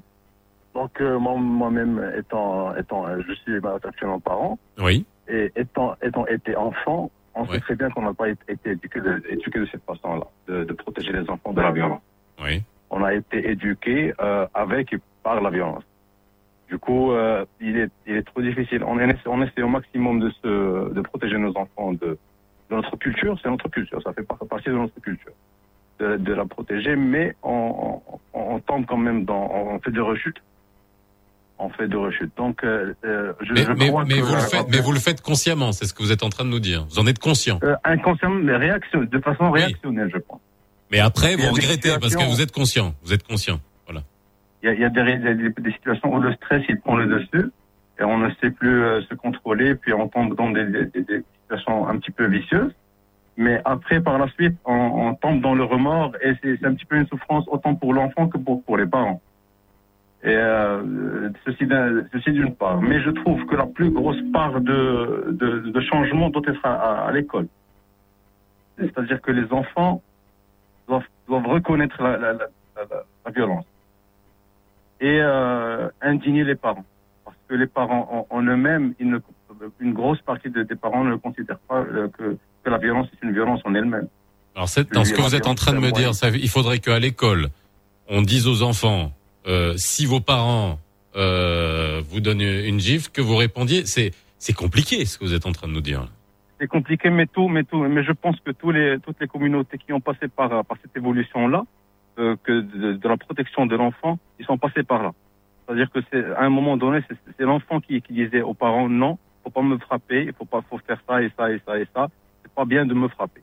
Et c'est comme ça, avec de fil en aiguille, au fil du temps, euh, les choses, les choses vont changer. Mais si on continue dans notre, euh, dans notre communauté à nous, arabo, arabo, berbère, musulmane, avec euh, patriarchique, euh, c'est un petit peu compliqué de, de changer les choses des racines. Alors que voilà, c'est, juste mon point de vue. Merci beaucoup, Yacine. parent, Oui. Merci beaucoup. Merci beaucoup Yacine et merci pour votre sincérité aussi. Voilà, je sais que c'est pas, je sais que c'est pas évident. Euh, Amina, euh, vous vouliez réagir par, par rapport à ce que vous avez entendu? Le, lorsqu'il y a remords et pleine conscience euh, dans un foyer d'un parent qui va aller, euh, qui va s'énerver et réagir euh, de manière très spontanée en décochant soit une une gifle, soit en pinçant. Euh, voilà, moi, pincer, etc.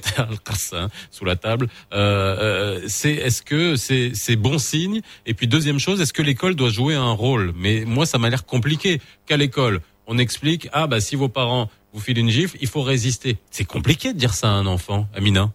Oui, tout à fait. Écoutez, il y a le ministère de la Santé qui avait mis une circulaire pour toutes les écoles, euh, comme quoi, euh, si, nous voyons, euh, si nous voyons, moi j'étais directrice d'établissement scolaire, crèche maternelle et primaire aussi, euh, que si on voit des, des signes de, de violence sur le corps de l'enfant, on est censé euh, dénoncer. Voilà. Déjà, déjà, euh, je trouve que c'est des. euh, mais je- est-ce que, est-ce que les établissements scolaires le font ou pas? Moi, j'ai été confrontée à cette situation. Non mais c'est facile donc- de dire il faut dénoncer, mais il fait dénoncer Non, à qui Et est-ce qu'il y a des structures qui accueillent. Ouais. On appelle la famille, on, on- on leur demande ce qui s'est passé. Si un enfant a un bleu, moi j'ai eu une petite fille qu'on a, que la maman a brûlée avec une fourchette euh, chaude. et on voyait les traces de, de la fourchette. Il faut dire que la petite, euh, elle avait une, une force de caractère. Elle, elle a dit non, c'est toi qui m'as fait ça, parce que la maman voulait se débiner. Donc euh, voilà, il y a déjà le ministère qui qui, euh, qui protège et qui veut que les écoles euh, mettent le doigt sur cette violence. Je ne sais pas est-ce qu'on le fait ou pas. Euh, comme vous dites, c'est très difficile. Moi, j'ai eu un papa qui est venu me dire que sa femme a traité l'enfant au, mo- au moment de, de, de- quand il fait ses devoirs et Oui. qu'il a eu beau intervenir, elle, elle- n'entend pas du tout euh, ce que dit son mari. Donc, il est venu à l'école nous confier ça. Me dit, écoutez, appelez-le, vous allez voir, il est griffé. Oui. Mais l'enfant n'a pas pu dénoncer sa mère. C'est très difficile pour les enfants Bah, bien sûr. de dénoncer leurs parents. Et cet enfant, on a essayé euh, avec bon parce que je suis psychologue et, j'avais euh, euh, double fonction, j'ai pu l'amener à, verbaliser d'abord pour le soulager, euh, pas du tout pour pour en faire quelque chose, de- une affaire d'État. Il a pleuré. Dès qu'il a dit oui, c'est maman qui m'a fait ça, l'enfant a craqué. Donc vous voyez que c'est très difficile que les enfants dénoncent leurs parents. Alors justement, vous m'avez envoyé un, un son, je vais pas le passer, mais je l'ai écouté. Moi, ça m'a glacé le sang. Franchement, Oui, oui, parce tout à que fait. Moi, je l'ai reçu. Vous Oui, alors ça m'a ça comme, m'a euh, glacé le sang parce que euh, je c'est une mère qui, euh, on va dire, mais euh, alors je je- j'entends pas si elle le frappe ou pas, une petite fille qui était en train de faire l'école à, à, à distance et est en train de lui, mais alors, mais de la terroriser sur une leçon de grammaire en arabe. C'est et, et franchement, j'ai eu moi, ça m'a re- remis euh, dans mon enfance en me disant mais voilà, on revient à l'état euh, fœtal en se disant mais je, je ressens la, la peur que peut ressentir cette euh, cette cette petite. Et ça, Oui, est-ce que ça a augmenté avec la situation de de, de confinement et la situation que nous vivons absolu, euh, en ce beaucoup, moment J'ai reçu beaucoup de WhatsApp, des, des, des audios de mamans euh, complètement euh, en rage en, en, en face de, de cette de l'enseignement à distance. Euh, et c'est horrible. Euh, euh, auprès de qui je peux transférer ces, ces, audios? Je, les gardais. Il y avait un grand partage social par rapport à ces violences. Mais qui peut faire quelque chose? Et qui a fait quelque chose? Personne. Ces enfants sont vraiment victimes de, de cette situation. Euh, et, et, même pas le, le ministère de l'Éducation nationale ne se rend même pas compte que, que des parents, a mis avec cet enseignement à distance, des parents, on leur a mis les yeux dans le trou.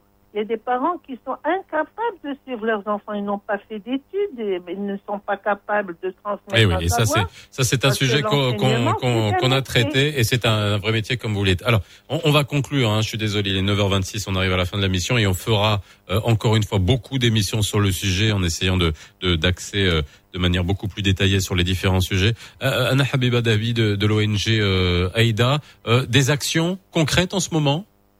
Oui, en ce moment, nous avons entamé, euh, voilà, nous allons sortir euh, prochainement une campagne de communication sur la question des violences euh, sexuelles, enfin des violences en général faites auprès des enfants. Donc, il y aura une première qui s'appellera CAFA. Et puis, nous aurons aussi tout un plaidoyer qu'on mènera auprès du Parlement et auprès du ministère de la Justice et des Droits humains pour le changement de la législation du Code pénal et du Code de procédure pénale. Merci beaucoup. Merci Fatima Louafi d'avoir été avec nous euh, de l'association Osalatif pour nous parler de, de la kafala notamment. Tu reviendras, Fatima, bien évidemment, pour qu'on parle plus en détail de la kafala. Je voulais aujourd'hui vraiment, euh, j'étais ravi de vous avoir toutes les trois parce que ça nous a permis de voir tous les types de violences euh, à l'égard des enfants. Il n'y a pas seulement ces faits divers, il n'y a pas seulement ces drames horribles qui nous font sortir de nos gonds et qui défraient la chronique. Non, il y a la violence ordinaire telle que Amina Bousta nous a euh, nous a décrit. Euh, il y a les violences euh, qui sont en ce moment les violences psychologiques, les violences juridiques et tout ça on en parlera régulièrement dans le nouveau Mars Attack. Merci mesdames d'avoir été avec nous. Merci à tous d'avoir été avec nous euh, dans le 7h30 9h30. On se retrouve demain même heure même endroit. Le nouveau Mars Attack. Mars Attack. 7h30, 9h30 avec Lino Baco et Faisal Tadlaoui.